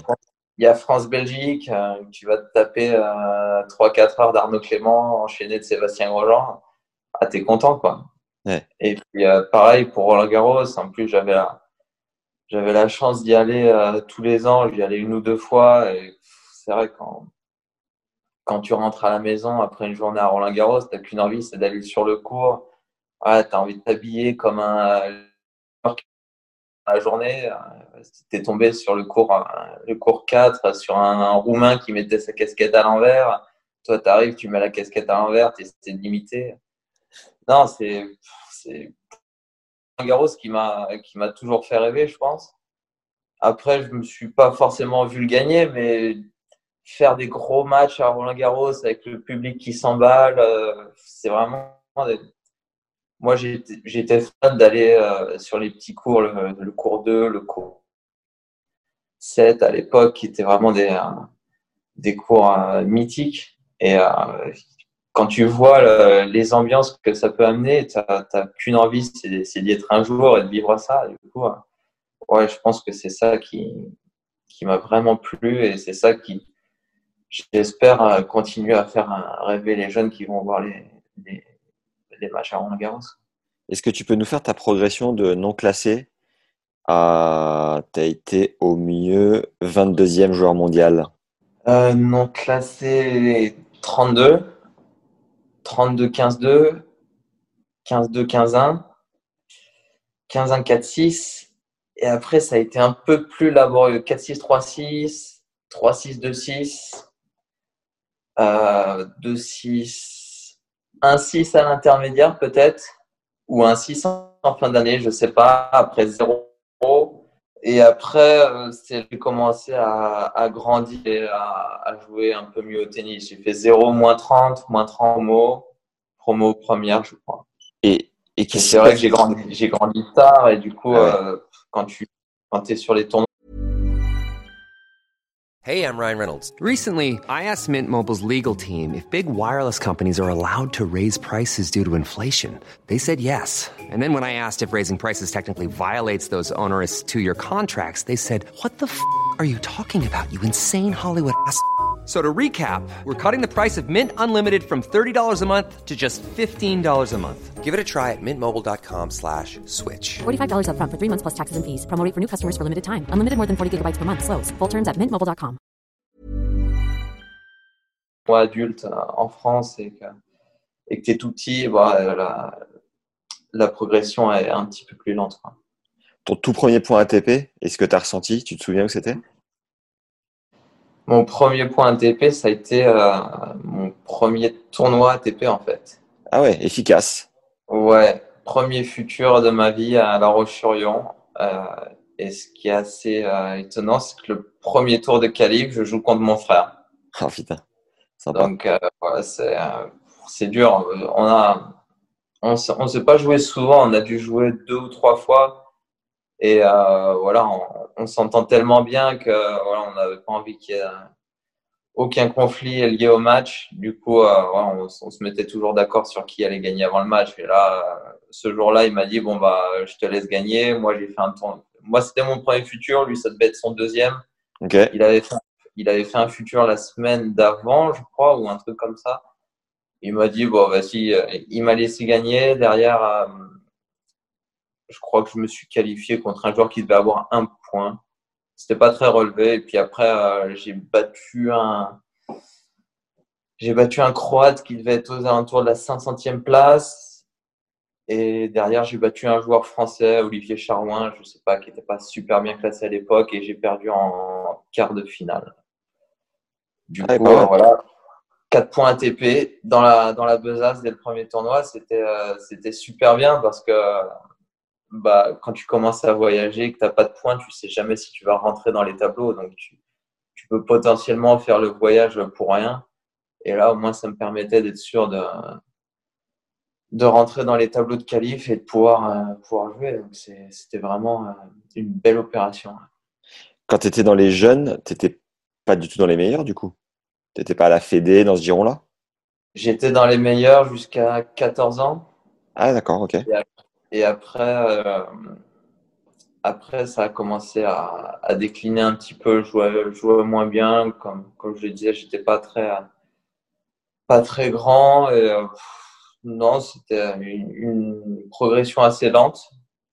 Moi, ça m'affolait pas du tout. Et, et voilà, pour moi, euh, quoi qu'il arrive, au bout d'un moment, j'allais, j'allais monter au classement. C'était pas, c'était pas très, pas très important de pas gagner de match ou de pas monter au classement, mais euh, c'est vrai qu'avec un peu de recul, euh, même mon père qui, qui m'entraînait à l'époque, voilà, c'était pas, c'était pas très important. Et puis euh, jusqu'à 16 ans, j'étais, on va dire, dans les 10-15 meilleurs français, mais euh, j'étais pas dans les, j'étais pas dans les tout meilleurs. Je pense qu'il y avait au moins dans 10-15, j'exagère un peu, j'étais dans les 10 sûrs, mais euh, ouais, il y avait 3, 4, 5 joueurs en France qui jouaient mieux que moi. Ouais. Et après, euh, voilà, quand, je- quand j'ai fait ma croissance et que j'ai commencé un petit peu à progresser, vers 17-18 ans, je suis, euh, je suis redevenu parmi les, les tout meilleurs en France. Ce qui est fou, c'est que tout à l'heure, tu as dit que c'était mentalement, c'était ancré en toi, tu te voyais devenir genre professionnel et, et pas autre chose. Pourquoi toi, tu as réussi, Adrien, et pas ton frère ou ta sœur?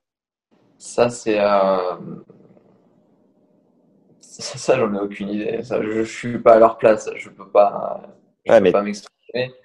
Hmm. Voilà, bon, il y a, y a, y a plein de choses qui rentrent en compte. C'est des caractères vachement différents. C'est, euh, c'est des mentalités différentes. Mon- moi, moi, je suis vraiment passionné par ça. Mon frère, c'est quelqu'un qui aime pas forcément voyager, qui, voilà, il a, il avait une, une autre manière de voir les choses peut-être aussi. Et puis, euh, voilà, il a eu un super niveau, mais euh, c'est pas passé forcément comme, euh, comme pour beaucoup de joueurs aussi. Hein, on se rend pas compte, mais il y a énormément de joueurs qui essaient de, de, de devenir joueur professionnel, de, de rentrer dans les 100 premiers et puis qui n'y arrivent pas, qui restent, euh, qui snackent avec quelques points ATP et qui finalement font pas leur trou.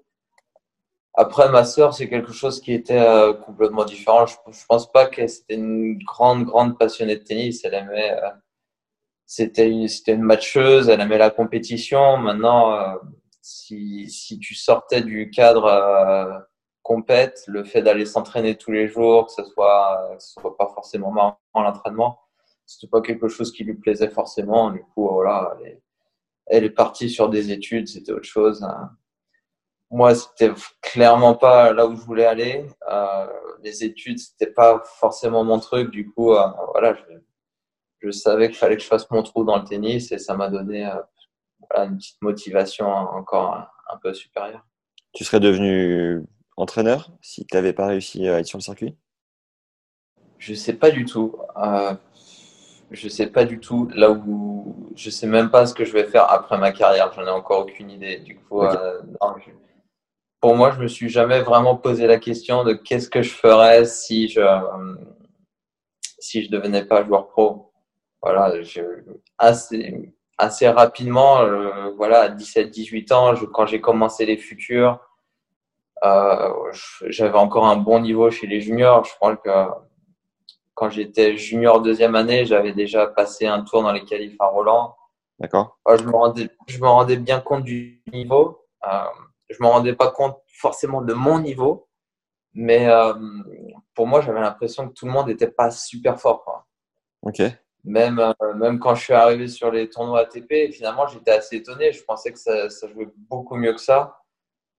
Et, euh, et même aujourd'hui, je j'ai pas l'impression que, voilà, que les joueurs jouent si bien que ça. Par contre, moi, je me, voilà, je me, je me fais un, je me fais un peu de mal parce que j'ai l'impression d'être nul des fois. Même, même assez souvent, j'ai j'ai l'impression de voir très rapidement et très facilement ce qu'il faut faire, Ouais. mais d'être moi-même assez limité dans mes options et de pas réussir à faire ce qu'il faudrait.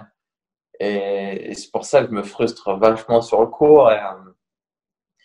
Et, euh, un, joueur un peu euh, qui me fait penser à ça, c'est c'est Corentin Moutet qui voilà, qui supporte pas de rater un coup, qui, qui s'énerve vachement sur le terrain, mais j'ai l'impression que un peu comme moi, il voit assez rapidement ce qu'il faut faire, il est assez rapide et finalement pas réussir à, à, à mettre ça en place et à, et à, à faire ce qu'il faudrait faire, ça, le rend complètement fou. Après, voilà, on n'arrête pas de dire qu'il est nerveux, qu'il a un mauvais tempérament, mais je pense qu'il est quelque part, lui, il est un peu surdoué, il a une telle vision, euh, un tel œil, il, voit les choses en avance que voilà, rater des coups, pour lui, ça lui semble si simple que, ça le rend complètement fou. Et c'est ce qui me vient, c'est ce qui me vient en tête assez souvent, moi aussi.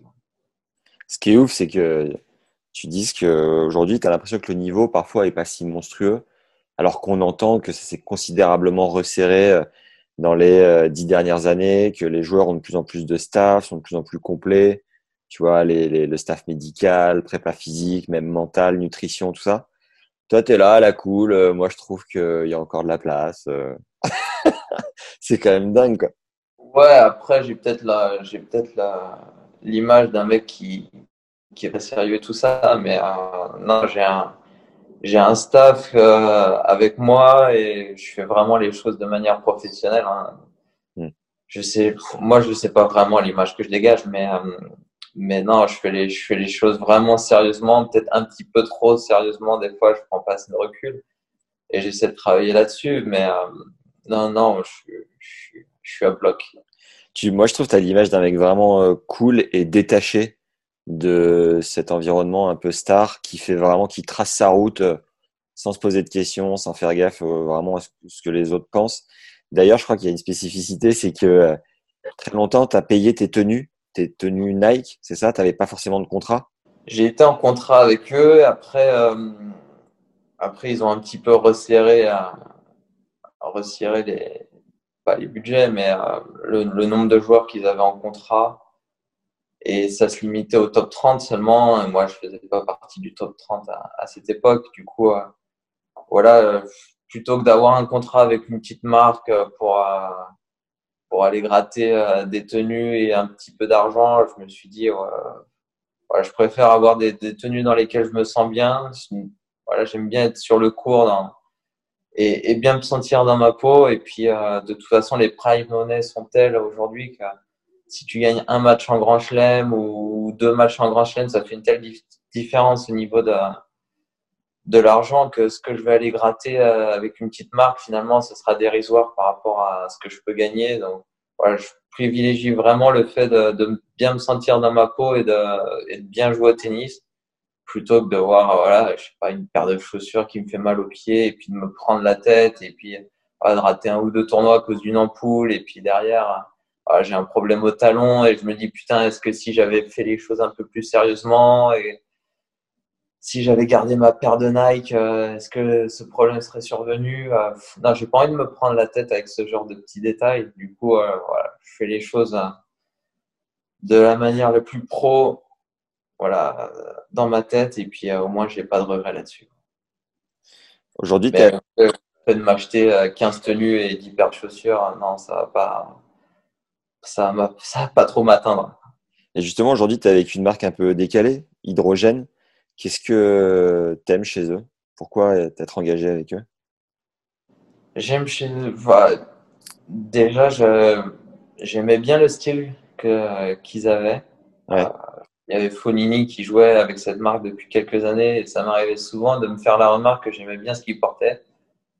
Après, Fonini, c'est un mec assez classe qui porte bien les tenues. Donc, euh, des fois, ce qui, ce qui va bien à Fonini, euh, toi, ça te va comme un cul. Hein, mais bon, c'est comme ça, mais c'est comme euh, ah, comme il y a, y a Feliciano qui est, qui chez Hydrogène en ce moment et voilà, quand Feliciano met un short rose, lui ça lui va bien. Tu mets ton short rose, t'as vraiment l'air con t'oses pas sortir chez toi. C'est comme ça, mais non j'aimais bien le style et puis c'est vraiment des gens sympas avec qui j'aime bosser. Quoi. Ok.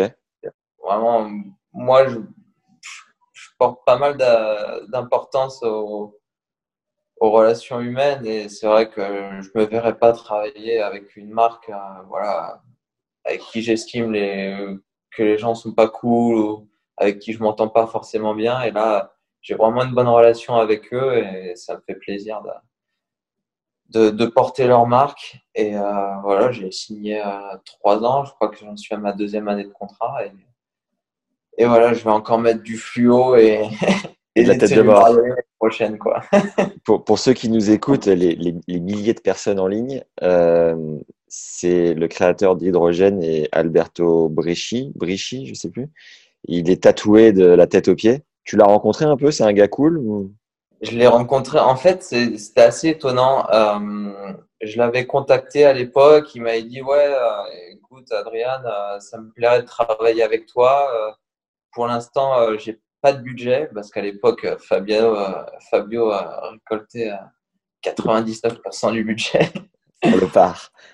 Ah ouais, putain, le bougre, il, prenait la caisse à chaque fois. Du coup, euh, tu sais, tu sais, tu, tu, sais l'enveloppe annuelle à peu près d'un Fabio?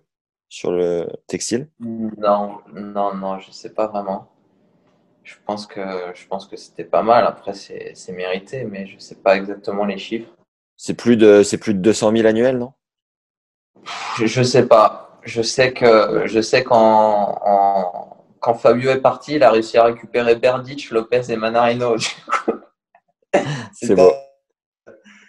Euh, non, euh, Fabio, euh, Fabio, est parti chez Armani. Du coup, c'est vrai que ça a laissé un peu d'espace. Mais euh, non, Alberto, il m'a dit euh, Je t'aime bien, j'aime bien la manière dont tu joues. J'aimerais bien te rencontrer. Pour l'instant, j'ai pas, pas les moyens de te prendre. Ensuite, euh, je l'ai rencontré pendant la Coupe Davis. On avait joué, on avait joué contre l'Italie à Gênes. Et là, c'est vrai qu'on avait discuté euh, 10-15 minutes. Et en fait, euh, moi, j'avais envoyé mon agent à l'époque euh, vers lui parce que je lui ai dit, écoute, euh, j'ai discuté avec lui, il est intéressé pour m'avoir. Du coup, euh, voilà, essaie de voir ce qu'ils peuvent proposer.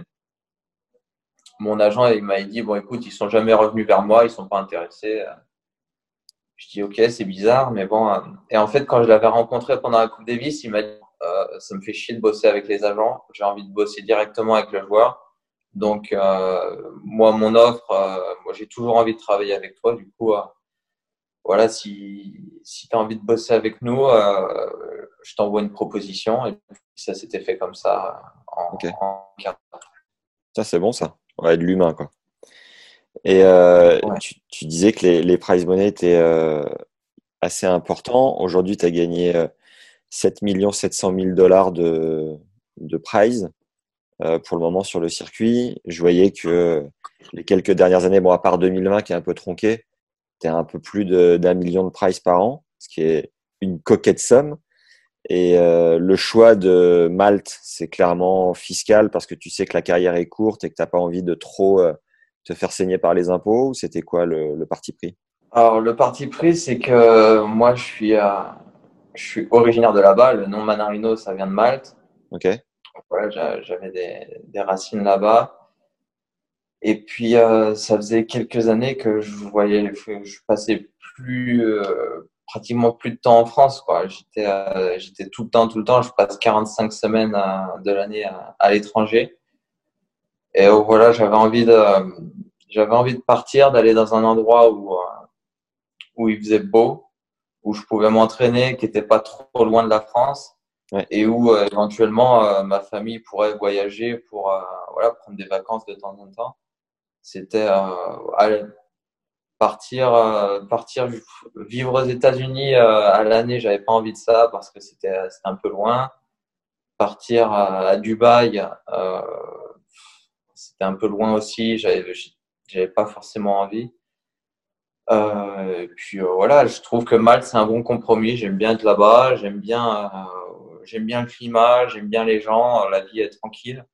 Ça, euh, voilà, c'est assez paisible, c'est un peu à mon image. Du coup, euh, j'aime bien, j'aime bien ça. Et puis euh, voilà, ça me permet de, ça me permet d'avoir un, petit coin à moi tranquille. Et puis euh, et voilà, après les prize money, euh, ce qu'il faut pas oublier, c'est qu'on en tant que joueur de tennis, on, se fait souvent euh, raser à, à la source. Hein. Quand tu gagnes, quand tu gagnes un million aux États-Unis, ils te prennent 30% tout de suite. Mm. Et quand tu joues en Californie ou à New York, ils te prennent des taxes euh, d'État en plus. Du coup, euh, je crois en Californie, ça peut monter jusqu'à en tout, tu, tu peux, euh, c'est 37,5% d'impôt. Donc, c'est vrai que les, les prize money ont l'air, ont l'air euh, énorme à chaque fois, mais c'est pas forcément ce qu'on touche. Et puis après, on a un staff. Hein, quand. Quand je pars avec mon prépa physique, mon kiné ou mon entraîneur tennis, c'est que euh, tu paies leur billet d'avion, leur hôtel, leur nourriture, leur, nourriture, euh, leur salaire, ben, il te reste pas tant que ça. Tu sais combien te coûte une saison en moyenne? J'ai pas fait les comptes exacts, mais euh, prendre, euh, prendre un coach, ça te prend, ça te coûte au moins 200 000. Sur une Annuel? année. Ouais. Oh la vache.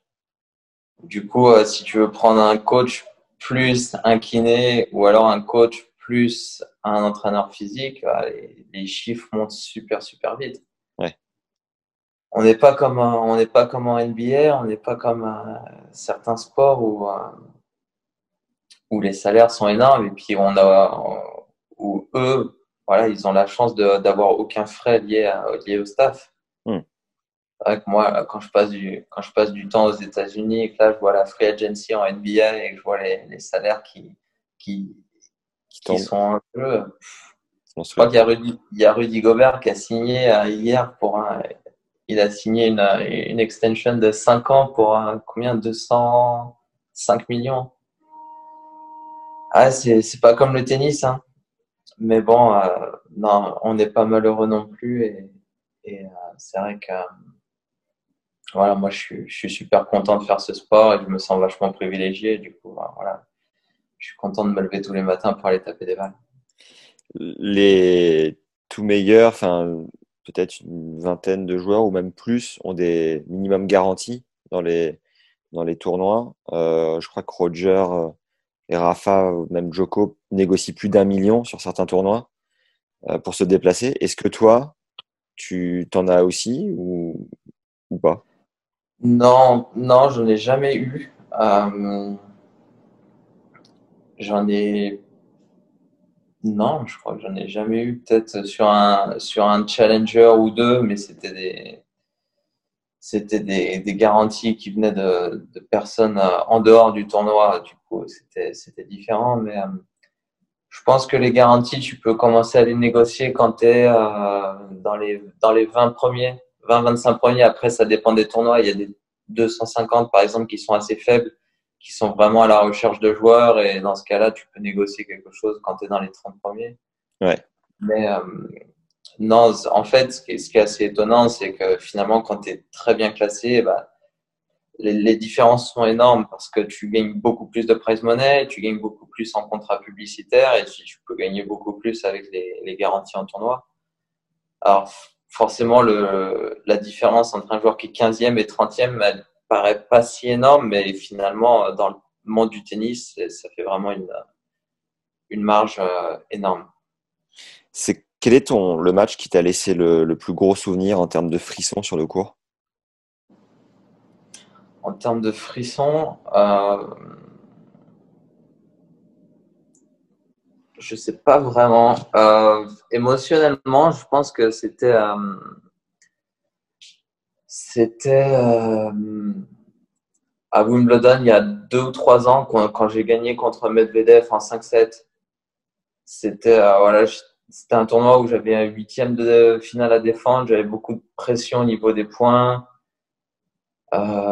C'était un match, voilà, on se joue au troisième tour. Euh, on avait tous les deux euh, une belle carte à jouer. C'était pour jouer Roger en huitième. voilà, il y a eu un match en 5-7 où je commence mal. Finalement, je, gagne les deux premiers sets.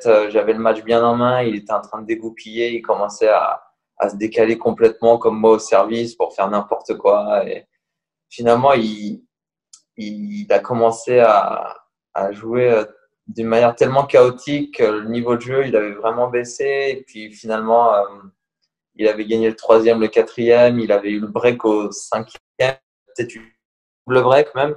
Ouais. 3-1, balle de 4-1, et puis finalement, j'étais revenu, j'avais gagné 6-3. Et là, et là c'est vrai que pff, la, la, à la fin du match, il y a eu, euh, il y a eu vraiment beaucoup d'émotions. Euh, je me souviens, j'étais tombé à genoux sur le cours, ce qui m'arrive rarement euh, à la suite d'une victoire. Et c'est vrai que ça avait été assez, ça avait été vraiment une satisfaction de dingue. Et puis sur place, il y avait mon entraîneur à l'époque, Jean-Christophe Forel, il y avait mon kiné, Philippe Petral. Et voilà, partager des moments comme ça avec eux, ça avait été ça avait été juste génial. C'est vrai que moi, c'est aussi ce que j'adore dans, le, dans ce sport et dans ce métier, c'est de pouvoir partager euh, des moments euh, hyper sympas avec des, avec des gens que, que tu apprécies. Jouer Roger après, euh, dans cet écrin incroyable de Wimbledon, tu peux nous raconter ce que c'est?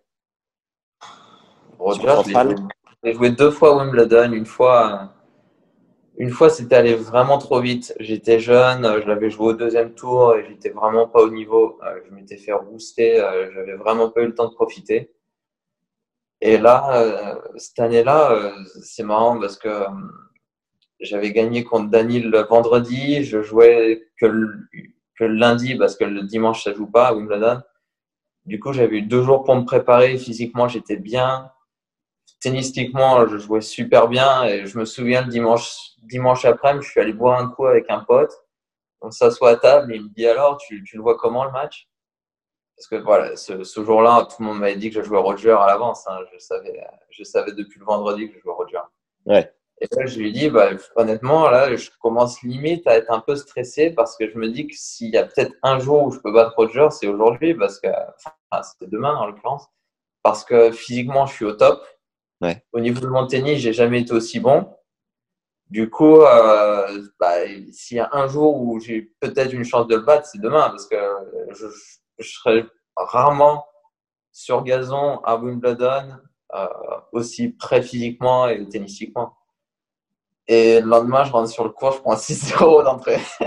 Bam 6-0, mais euh, ce, qui est, ce qui est c'est que c'est pas moi qui passe à côté de mon set, hein. c'est Roger. Il est connu pour vraiment commencer ses matchs à, fond. Et euh, franchement, je prends 6-0, euh, je, je pouvais rien faire. Je prenais, des, je prenais des coups gagnants à gauche, à droite. Il me prenait à la gorge. Et puis finalement, euh, premier jeu du deuxième, je sauve 0,40, je crois, et j'arrive à sauver mon service. Et là, commence à souffler parce que même le public commençait à rigoler un petit peu. J'arrivais pas à gagner de jeu, quoi. Et dans le deuxième, j'ai eu un petit, j'ai eu une petite croquette à un moment. Je crois j'ai eu un 4-3, 15-30 ou 15-40 ou un petit truc comme ça. Et finalement, je prends, euh, je prends 3-7. Mais euh, c'est vrai qu'à un ou deux points près, j'aurais peut-être pu, euh, je sais pas, prendre un set et peut-être le faire un tout petit peu douter. Quoi. Mais euh, non, Roger, c'est toujours particulier. Et puis à, à, Wimbledon, tu rentres en même temps que ton adversaire sur le court, sur le central. Donc des fois, ils, sur les gros cours, ils annoncent ton nom. Bon, il y a, y a deux, trois applaudissements et puis après, il y a la star qui arrive derrière. Et, et là, ça fait du bruit, mais à Wimbledon, c'est particulier. C'est, tu rentres sur le cours, les gens déjà, bon, ils savent jamais quand tu vas vraiment rentrer. Et là, il y a la personne du, du club qui t'accompagne, qui rentre devant toi, et puis derrière, tu rentres sur le cours, et là, ça, ça crie. Et, et clairement. Ouais, dis-moi. Je l'avais en night session à, à l'US Open une fois, Roger, un troisième tour le samedi soir. Et là, euh, il y a le public qui s'était tapé une purge avant, qui s'était tapé Wozniacki, Georgie. Il y avait eu un match en 3-7 interminable qui était, euh, qui était pas ouf. Et derrière, Roger en, deuxième partie de soirée. Et là, euh, là c'était vraiment un souvenir de dingue où je rentre sur le cours. Je pense qu'il était pratiquement plein le central. Et euh, je rentre sur le cours. Bon, bon il y a trois, quatre applaudissements. Tout le monde se demande qui je suis. Et derrière Roger Federer, là, tu as l'impression que, le sol tremble. Il rentre sur le cours, il y a un bruit, les gens hurlent. Et honnêtement, je pense que c'est un de mes meilleurs souvenirs de tennis. Quoi. L'entrée le, sur le Arthur H avec, avec Roger, c'était. Euh, là, tu commences l'échauffement, tu te dis putain, merde, faut, faut pas que je fasse trop de fautes. et euh, non, les 3-4 premiers coups, déjà, quand tu mets deux coups droits dedans, le premier revers il rentre, tu es soulagé. Tu montes rapidement la volée. Faut pas que l'échauffement ça, ça, tarde trop. Ok. Derrière, derrière, tu commences le match et tu vois ce qui se passe. Mais c'est vrai que quand tu rentres, quand tu n'as pas trop l'expérience, tu rentres sur un terrain comme ça contre une légende, tu as vite fait de, de, te foirer dès l'échauffement et, et, là, ça te met un coup de stress de dingue. Tu as vécu des trucs avec euh, Roger, Rafa ou Joko en dehors du cours, un peu? Non, rien de, oui.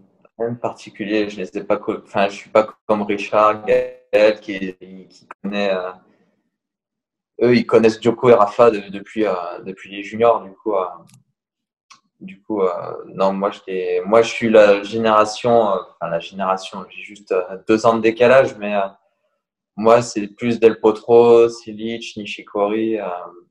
J'ai grandi avec eux. C'est qui ton, ton meilleur pote sur le circuit? Le gars qui te fait le plus marrer? Mon meilleur. Je pense que la personne avec qui j'apprécie le plus être sur le circuit, c'est peut-être. Un... Il y a Fabrice Martin et Hugo Nice. C'est des joueurs de double. Ouais. Mais euh, voilà, c'est des personnes avec qui j'aime vraiment passer du temps. Euh, je suis content d'être sur les mêmes tournois qu'eux. Voilà, le soir, je me retrouve dans la chambre avec eux. Euh, S'il si y a un soir, il y a besoin d'aller euh, boire un coup, se vider la tête, euh, ils seront toujours partants si tu as besoin de quelque chose. Même là, en pré-saison, quand, quand on n'est pas les uns avec les autres, c'est avec eux que j'ai le plus de contact.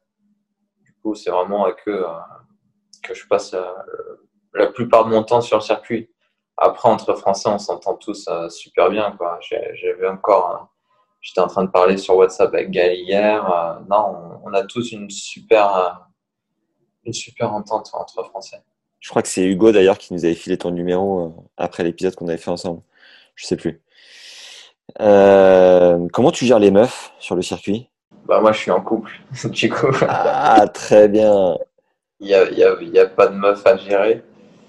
Mais euh, non, tout le monde gère ça de manière différente, je pense, pour, pour ceux qui sont célibataires. Mais euh, je pense que ouais, Hugo, Hugo est en couple d'ailleurs aussi. Mais euh, non, c'est au cas par cas. Il y a des mecs qui sont, euh, il y a des mecs qui sont vachement beaux gosses. euh, voilà, je pense qu'ils n'ont pas trop de problèmes. Il y a des mecs qui, au contraire, ont un peu plus de mal.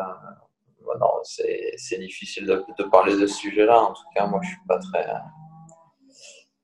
je suis pas très actif. Et, et les mecs qui sont un peu beaux gosses sur le circuit, qui ont des fans, il y a, enfin, c'est une légende ou euh, c'est un peu comme euh, un groupe de rock, tu as vraiment des fans un peu euh, prêts à tout? Je pense que c'est une légende. En tout cas, euh, ça l'était peut-être dans le passé. Mais euh, non, j'ai l'impression que le tennis, ça devient beaucoup plus pro. Ouais. Et euh, j'ai l'impression qu'ils font tellement tous attention à leur hygiène de vie, à leurs entraînements, aux matchs. Hmm. Voilà. Et puis euh, après, c'est leur vie privée. J'ai pas envie d'interférer là-dedans.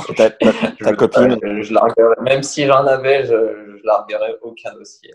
ta copine voyage un peu avec toi du coup? Ça lui arrive ouais, quand je vais aux États-Unis. Est-ce que tu pourrais nous raconter ta plus grosse galère vécue euh, peut-être sur le circuit secondaire, euh, à l'autre bout du monde, ou j'en sais rien, un truc vraiment ubuesque? Alors, ça, c'est une question qui revient souvent, mais moi, il m'est rarement arrivé des, des, des histoires de dingue. Il y a- toujours des galères quand tu travailles, quand tu voyages sur des, euh, sur des tournois un peu euh, secondaires où l'organisation est un peu moins bonne, mais euh, moi, j'ai jamais eu de grosses, grosses galères. Il y a eu, je crois qu'on a tous vécu quelque chose d'assez étrange quand on a voyagé en Ouzbékistan, pour ceux qui l'ont fait. Ok. Je sais que Lucas avait été en cellule. C'était une sorte de, pas une garde à vue, mais il avait été bloqué dans une cellule à l'aéroport. Il n'avait pas le droit de sortir. Moi, il m'est arrivé la même chose. J'avais pas fait mon visa à temps. Finalement, euh, voilà, il y avait eu des jours fériés sur place qui n'avaient pas permis de, de me délivrer mon visa à temps. Du coup, euh, je, devais jouer un challenger à Tashkent. Et euh, j'avais fait un vol Paris-Francfort, Francfort-Tashkent. Et en fait, en arrivant à Francfort, je savais que j'avais pas encore mon visa. Et j'espérais l'avoir euh, pendant l'escale, en fait. Ok. Et j'étais arrivé, à- j'étais arrivé, j'étais avec Eric Prodon à l'époque. Et euh, on arrive à Francfort et euh, pas de visa. Du coup, euh, pas le droit de- d'enregistrer tes bagages, pas le droit d'embarquer dans l'avion si t'as pas ton visa. Parce qu'en fait, tu dois avoir le, le, le certificat comme quoi tu auras ton visa sur place. Parce qu'en fait, le, visa, tu l'obtiens directement à l'aéroport à Tashkent. Y a une espèce de petite euh, cabane à, deux balles. Et, euh, et en fait, j'arrive à l'aéroport, euh, pas de visa, rien. Donc moi, je vais au comptoir ouzbékistanais pour, pour en fait annuler mon deuxième vol.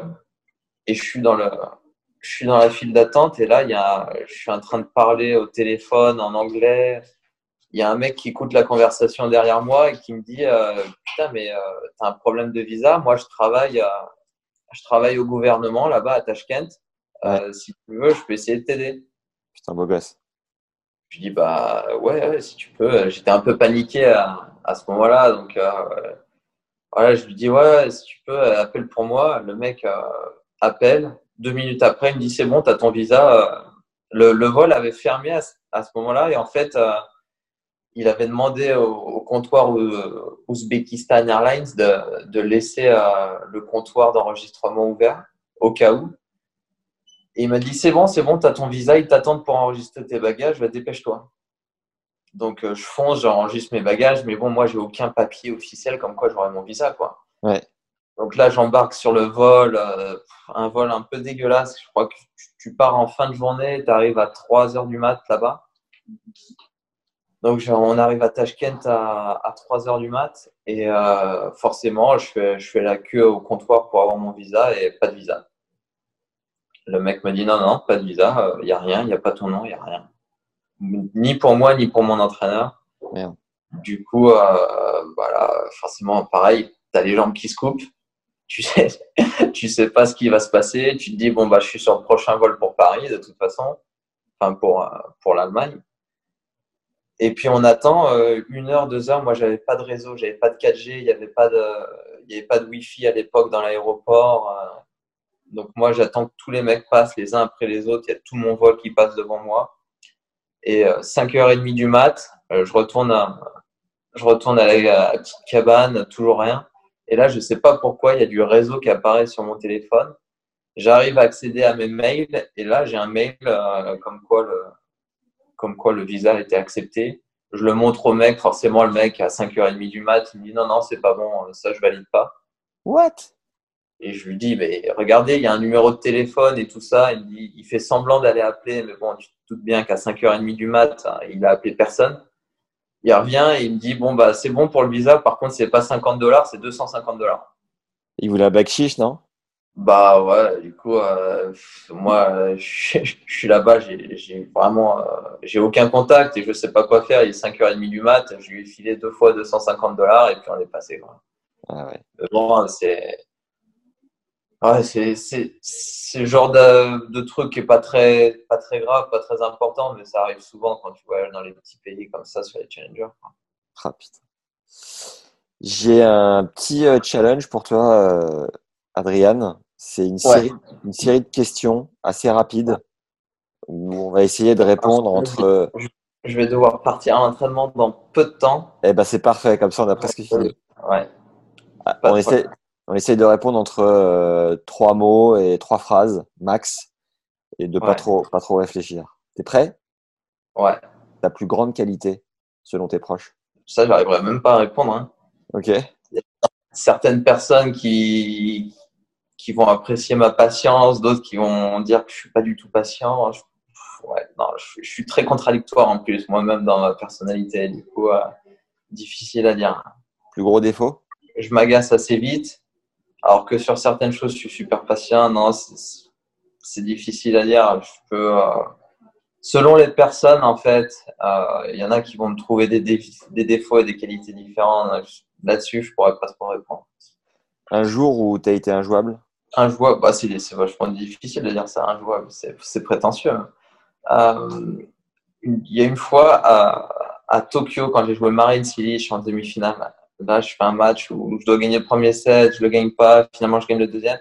Et là, je me souviens que je m'assois sur ma chaise euh, entre, entre le deuxième et le troisième set et je savais que il n'y a plus rien qui allait m'échapper. quoi. J'étais rentré dans une espèce de concentration. Je me disais, je ne peux plus rater une balle. À partir de maintenant, de toute façon, je serai partout. Et j'avais gagné 6-0 le troisième set.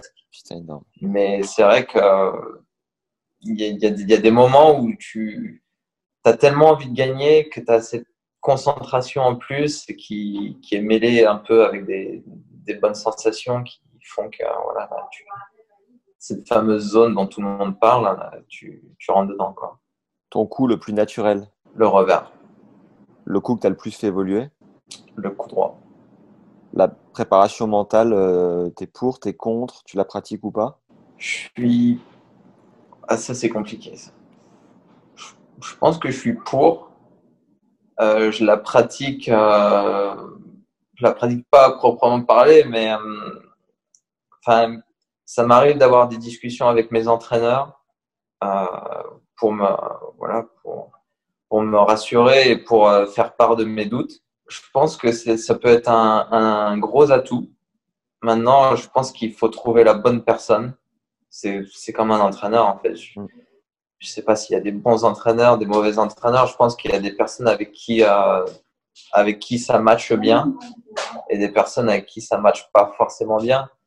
Après, peut-être qu'un bon entraîneur, ce sera une personne qui arrivera à faire à bien matcher avec beaucoup de joueurs, contrairement à, un entraîneur qui, aura un peu de succès avec un joueur et qui va se trouver avec 15 joueurs aussi.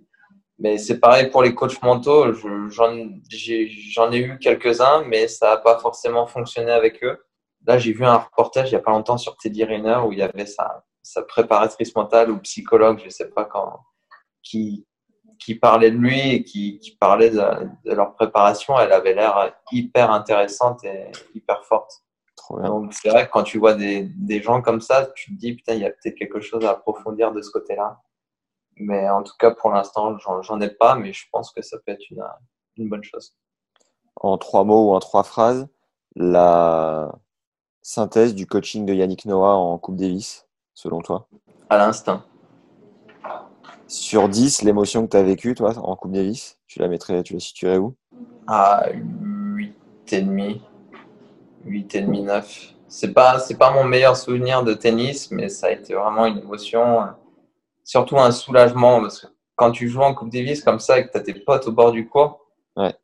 tu n'as surtout pas envie de les décevoir. Et, et surtout, bah, plus tu t'habitues à ça, je pense, plus tu arrives à vraiment aller chercher le meilleur de toi-même. Mais là, j'étais vraiment dans une situation où ah, j'avais été appelé à la dernière minute et j'étais pas forcément euh, censé être là et j'avais pas envie de j'avais pas envie de me cabouler quoi j'avais vraiment envie de surtout le premier match était mal passé et là pour les potes et puis euh, pour l'équipe j'avais vraiment envie de pas les décevoir et et ça avait été vraiment une, vraiment un bon moment c'est bon ça Roger Rafa ou Joko? Pourquoi? Pour marquer l'histoire je pense que Roger on se souviendra plus de Roger par contre, je pense qu'en termes de palmarès, Joko sera bien devant. Ah ouais, on se mouille. On fera un épisode à ce moment-là. le, le meilleur conseil qu'on t'ait donné? Je pense pas que ce soit un conseil, c'est un ensemble de plein de choses. Je pense que euh, la personne qui m'a le plus aidé aujourd'hui, c'est euh, mon entraîneur Erwan Tortuyo qui passe, qui m'a énormément aidé au niveau du tennis, mais sur, en, règle générale sur plein d'autres choses, même dans la vie de tous les jours. Qui, c'est une personne avec qui euh, j'ai confiance à fond et qui m'aide vraiment sur, sur tous les aspects. Si tu avais un jeune justement de 12 ans face à toi qui rêve d'y arriver, qu'est-ce que tu essaierais de lui transmettre? Pour l'aider, je, je, pense qu'il faut qu'il garde la, la, passion du jeu en fait. Parce que sinon, il va se lasser bien trop vite. Après, il y a des champions qui, qui arrivent à, à faire une, une, carrière énorme en disant qu'ils n'aiment pas, le, pas ce sport, qu'ils n'aiment pas le tennis. Mais euh, pour moi, en tout cas, je pense que s'il garde la passion du jeu et, le côté ludique du tennis, voilà, il n'arrivera jamais à se lasser et il prendra du plaisir tout le temps. Ton tournoi préféré? Euh, Wimbledon. L'hôtel le plus ouf dans lequel tu es séjourné? En, en, Chine, il y, a, il y, a, souvent des hôtels euh, de très bonne, très bonne qualité. Genre, il y, a, la chaîne Saint-Régis à, à Zhuhai ou à, ou à Chengdu, c'est très très solide. Là, on était au Ritz-Carlton à, à Nour Sultan, c'était vraiment monstrueux. Après, ça joue sur des petits détails, mais c'est vraiment des, des palaces. Le film que tu pourrais voir 700 fois s'il si, le fallait Il y en a des films que j'ai regardés 700 fois, mais. La soupe aux choux? Non, non, c'est les trucs, les trucs à la con. Euh... Non, je n'ai pas qui me reviennent. Là, aux États-Unis, le, le, film Hangover, il passe tous les deux jours. Quoi. Ah ouais. Titanic passe tous les jours aussi, ou Home Alone, là, Maman, j'ai raté l'avion. Ouais. Donc, il y a des films que tu regardes, tu regardes, et puis une fois que tu es devant, tu dis, bon, bah, allez, je vais continuer. C'est comme Gladiator, quoi. Ouais. C'est, je sais pas, t'es ça, ça t'aspire quoi. C'est, la télé, tu dis, il y a un moment là, dans 5 minutes que j'aime bien, et tu continues, tu regardes, tu regardes, tu. T'as pas beaucoup, euh, enfin, a priori, la lecture, c'est pas ton grand truc, mais est-ce qu'il y a un livre que tu recommanderais aux auditeurs? Moi, j'ai, lu tous les livres sur Mike Horn. Ok. J'ai vraiment bien aimé. Moi, j'aime bien les, les biographies ou les autobiographies, je suis, je suis vachement là-dedans. Je me souviens et, quand. Euh, non, ça va vraiment. Euh, ça a vraiment passionné. J'ai lu ça vraiment pour moi qui aime vraiment lire. J'ai vraiment pas eu de, de problème là-dessus. Je me souviens, il y a très longtemps, quand tu étais blessé au genou, je crois, à l'époque de Facebook, il n'y avait pas encore euh, Instagram.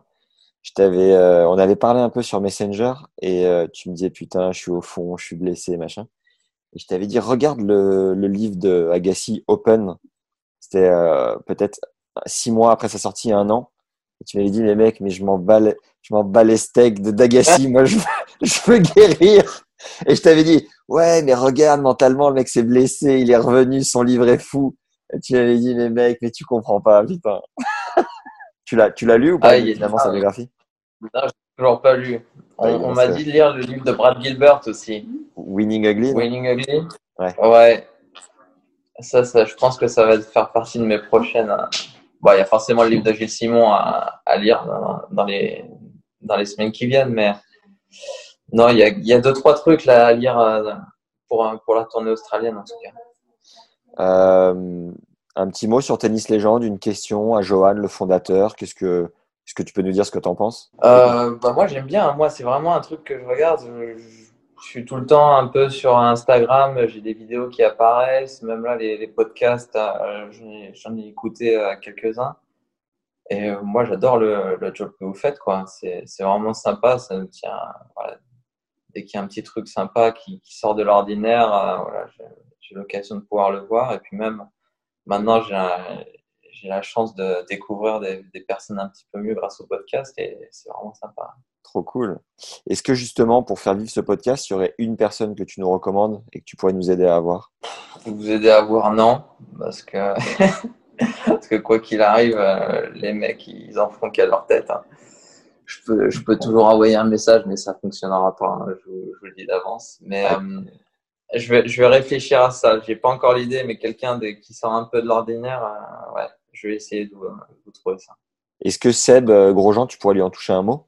Ouais, je peux essayer de lui en toucher un mot, mais euh, Seb, il a vraiment, vraiment plein de trucs. Il est débordé tout le temps, mais euh, ouais, je lui, je lui en parle maintenant. Trop bien. Un big, big merci, Adrien. Vraiment, bonne saison. Pas de problème. Qu'est-ce qu'on Bon. peut te souhaiter, euh, Adrien De plus fou Ouais, j'espère qu'on va, en règle générale, qu'on va retrouver euh, une vie normale assez rapidement et puis qu'on puisse profiter de tout euh, comme avant. Quoi. Moi, je sais ce qu'on peut te souhaiter, c'est de taper le top 20. Ouais, j'espère. Mais ça va bien. Allez, Allez. là Allez, bah, bon entraînement. Un big merci, franchement, d'avoir pris le temps. C'était c'était super cool. À bientôt. Pas de problème. Allez, ciao. Ciao, ciao. Merci, Adrien, pour ce moment. Si l'épisode t'a plu, envoie-lui un message sympa sur Insta pour le remercier. Tu peux faire une story aussi sur Instagram en taguant Tennis Légende, Adrian et moi-même d'ailleurs. Ça nous aide à faire connaître notre contenu. Viens aussi me dire ce que t'as pensé de l'épisode en commentaire avec un avis sur Apple Podcast. Je me régale de te lire vraiment chaque semaine. Merci à tous ceux qui prennent 4 secondes pour le faire, ça me motive comme jamais à continuer. Pense à récupérer ton bonus dans les notes de l'épisode. Je t'ai regroupé les 10 clés d'Adrian Manarino pour gagner tes matchs en jouant relâché sur un cours de tennis. C'est des méthodes qu'Adrian utilise à chacun de ses propres matchs. C'est le premier lien dans la description et je suis sûr que ça va libérer ton jeu. Pense aux 5 étoiles sur Apple Podcast et Spotify depuis que c'est possible. Et enfin au bouche à oreille, notre arme fatale pour m'aider à faire grandir ce projet de podcast. Envoie l'épisode à tous tes potes de club et abonne-les sur toutes les plateformes. Ils finiront bien par l'écouter. C'est ce qui marche le mieux pour faire grandir la communauté d'auditeurs. Et c'est hyper important pour inscrire le projet dans la durée, donc pour avoir des invités qui te font kiffer aussi et pour nous donner ce coup de pouce supplémentaire. Merci à Titoff qui a laissé le dernier commentaire. Il nous dit énorme plaisir de redécouvrir ou découvrir les champions, mais aussi les personnages de l'ombre du tennis. Et puis tous ces conseils sur la stat, on redécouvre le tennis. Merci, merci, merci à toi Titoff. Vraiment merci de, de prendre le temps chaque semaine, euh, voilà, de laisser des, des avis sympas sur les plateformes. Ça nous, ça m'aide comme jamais. Merci beaucoup.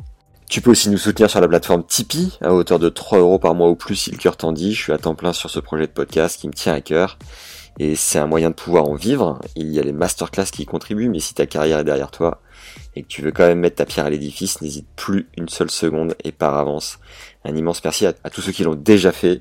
Voilà, fonce parce que ça fait une différence énorme pour continuer ce projet. T'as le lien vers le compte Tipeee dans la description de l'épisode ou en tapant Tennis Légende Podcast Tipeee, T-I-P et 3 E dans Google.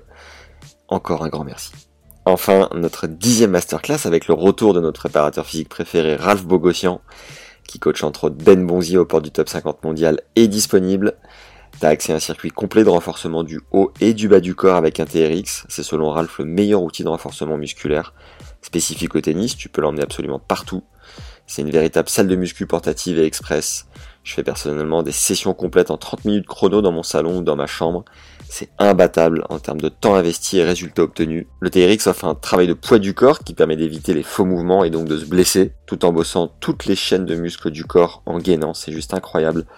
Paul Quétin, qui est le prépa physique à la Fédé depuis 30 ans environ et qui est passé sur le podcast, épisode 31 il me semble, me l'avait dit lors de son épisode, pas besoin de jouer les apprentis sorciers, adieu les blessures pour un maximum d'efficacité, vraiment, c'est tout bénef. Avec euh, au moins deux fois 30 minutes par semaine pour des résultats significatifs, c'est rien, vraiment. Et ça marche. Ça fait plus d'un an que je suis dessus, je me sens personnellement beaucoup plus tonique.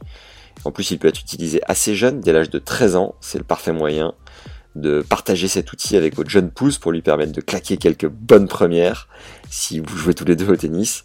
Et pour les gens qui n'ont jamais fait de renforcement, cela vous donnera l'habitude du bon placement corporel. On vous livre un programme clé en main, il n'y a plus qu'à le suivre, c'est servi sur un plateau. T'as une offre pour t'abonner, deuxième lien dans la description de l'épisode. Et pour recevoir un nouveau cours tous les 15 jours et fracasser tes barrières sur le terrain.